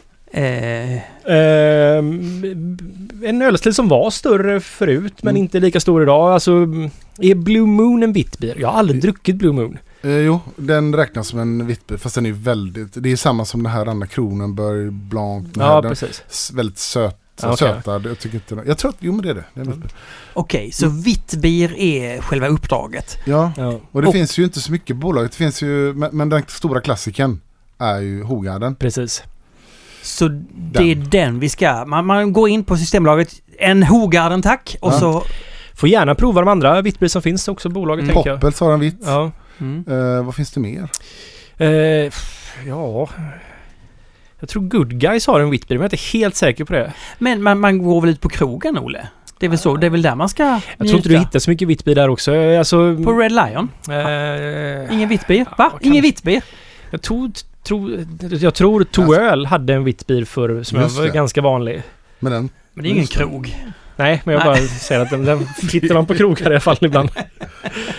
Okej. Nej men det var en... Och och det är en konstigt för det är, det är en ölställ som borde, borde tilltala ganska många människor Ja, faktiskt. jag tänker också det. Den är grumlig. Men Alltså den är min fru spottar ut veteöl. Vad sa du? Alltså ve- veteöl är ju ganska speciellt va? Jag sa, jag sa bara att min fru spottar ut den. Ja. Alltså det, den har ju en speciell eh, klang av just det här gästiga vetigheten. Ja, men, eh, men det här är inte riktigt... Men det här smakar inte som en tysk eh, veteöl. Det här är... Skulle jag säga, de flesta upplever nog det här som fräschare. Mm. Mm. Inte lika tjock. Och ja, nej, den är, ju- det är en väldigt bra sommaröl faktiskt. Ja. Och jag, jag gillar Whitbeer väldigt mycket men det är tråkigt att man inte riktigt kan få tag i det på ett... Det finns ganska många i beställningssortimentet finns. Men i fasta finns det inte så värst många. Nej, då kör vi på det. Men Hogarden helt enkelt då. Mm. Ja. Vet ni vad? Det närmar sig alltså tills vi ska få spela in den här podden i, eh, i huset vi bygger. Ja, just det. Jaha. Med, med alltså havsutsikt kan vi inte säga, Mm. älvutsikt. Och bättre ventilation kanske? Eh, det räknar jag med. Och det blir ljudisolerat rum, vi ska stå där och vi ska mysa. Eh, jag vill bara berätta detta. Så att ni, det är lite no- nostalgiskt att stå här inne ibland, så att säga, mm, upplaget av skräp eller vad vi kan kalla det för. Mm. Eh, Men, men kommer du sitta där någon dag i veckan eller ja, ja, absolut. kommer ni hyra ut platser? Ja, du, ja, flytta dit. För Fast- helvete. Fast vi är, jag behöver kanske en ny lokal eller vi är fyra personer. Ja men det är klart vi vill ha dig i lo- lokalerna. Men fast det bestämmer inte jag. Då pratar man med Fredrik. Ja. Man, alltså Fredrik på Hejs Enrique Palats så pratar man med om man vill sitta i det mest vara med i det kreativa sam- sammanhanget. Du, och vi sätter dig på tredje våningen om du bara vill vara din egen och, Ja. och inte ingå i det här mysiga sammanhanget. Och det är jättebra för dig. För jag gissar att du vill det. Då kan Eh, du locka Fredrik med, så som Olle gjorde för massa år sedan. Jag kan brygga öl till Fredrik. om jag får plats. Och så. Ja, cirkeln slut. Det är inte dåligt. Det är inte dåligt. Det är klart. Det är klart. Ja. Eh, det, är- alltså, det är en underbar location. Du har nära till Vega. Du kan gå och bara... Jag vet. Mm. Ja, Ja, men jag, jag vill vara här. snart nära till Stigbats Ja. och också nära Ja, det, till kom, det här kommer bli en sån fantastisk plats. Ja, eller hur? jag tror det. Tror Ja, det. det blir det. Ehm, jag vill tacka Ina för att eh, hon klipper det här. Jag försöker säga till henne, ska du verkligen klippa det här? Ja, det ska jag. Det är så mysigt att klippa den här podden. Jag vet inte, är det för att hon har slutat klippa? Hon bara låter det rulla. Så. Ja, jag, jag lyssnar på det så här, är det här ens klippt? Jag ingen aning. jo, men det är det. Jo, jag, jag Nej, kan men det, se jag det. skojar. Jag kan se det. Eh, och eh, man, jag, tycker, jag tycker, du som lyssnar, testa att lyssna på Flashback Forever. Har du Mm. lyssnat på det? Nej, Nej, det är, det är riktigt... Alltså de, de tar upp Flashback-trådar som de Aha. läser och de, de har en oerhört fin ton kring det här också. Det, det är inte, för det kan ju lätt bli att man... eh, Det blir raljant, men jag, jag tycker inte det blir det utan de, de har en fin ton där. Nej, det är, inte, det är inte för mycket skratta åt, det är också skratta med liksom på något sätt. Ja men absolut, och Ja. ömma lite för. Ja. Sen så tycker jag att man ska gå på hennes klubb, Klubb Hybris. Eh, varannan tisdag på Haket. Oh, den är igång igen! Ja, den är igång igen. Den är riktigt jäkla mysig. Eh, man sitter där i källaren, man, man dricker någon öl och det, det är familjär stämning. Mm. Jag, jag, jag pluggar, som det heter, plugga. Ja. Ska, har du något du ska plugga, Olle? Ja, om jag får plugga Svenska Ölfrämjandet. Man ska gå med där. Det ska men, Mm. Jo, ja, absolut. Men, men jag tänker, har du inte någon öl man ska gå ut och köpa på Systembolaget? Du måste börja plugga grejer. Jaha, det är nej, det moderna ja, man podd... kan- podd Jag kan köpa Bangatann om man vill. Den finns på Systembolaget dyr. Mycket nöjd med Bangatann nu. Jättegod. Mm. Ja. Ja. Men jag köpte, för det var någon som, någon som skrev det. Att den var, det var Olof Kannman Olof va? Var det han som skrev att den var så fin form just nu? Så sa han det till mig. Jag köpte en burk. Okej. Mm. Mm. Har du druckit den? Nej. Nej. Då kan, det är fredag Jag. Kan försöker göra inte dricka öl på måndag till torsdag. Det är en ny grej för mig. Wow! Mm. Baby, bra! Lite eh, mer hälsosamt liv. Det var därför du hinkade hela den här Pripps Blå. För det är fredag. Exakt. Okej, inte ens torsdag kväll då? Nej. Nej, fr- Men fredag, lördag, söndag, boom! inte alltid söndag, men fredag, lördag. Som en svensk supafylla helt enkelt. Nej men herregud vad bra! Ja, nej men jag, jag försöker, och så äter jag bättre och sådär. Så jag ska gå ner i vikt. Mm. Ja men det, alltså... Så, så säger jag det så här bara för att då måste jag följa det sen också. Jag har gått ner fem kilo. Ja men det, vi följer upp detta, Ja. tycker jag. Ja. Eller, Det gör vi. Varje månad så... vi ska skaffa en våg också. och och eh, Fredrik, vad vill du plugga då? Eh, för, för öl? Nej, men det kan vara så här, gå på GBGB Week, det, där kommer det hända grejer. Ja, såklart. Det glömde jag säga. Men man ska följa eh, GB Bear Week på Facebook och Instagram så man får reda på alla eh, häftiga event som sker nu snart i slutet på mars. Ja, tycker, är det värt att gå på? Det, det är klart det är. det är klart det är. Stigberg, ni får se till att fixa lite events också. Ni, Vi, ja, vi har ju lite krogar att öppna va? Flera. Ja men vi, ja vi, eller, ja men det är Ja, så, i vi, två är det väl? vi, tre, tre är det ju. Tre är det just det. Ja, det är Stigbergs fot och så, Ja. så blir det väl på där gamla bryggeriet låg. Där Ja. öppnar vi någon liten skönt kötthak eller något. Ja. Och sen så här på Ringön i höst, hö, till hösten. Jag fattar. Men ni är ju 100 personer jobbar där så någon kan väl Vi- arrangera till den.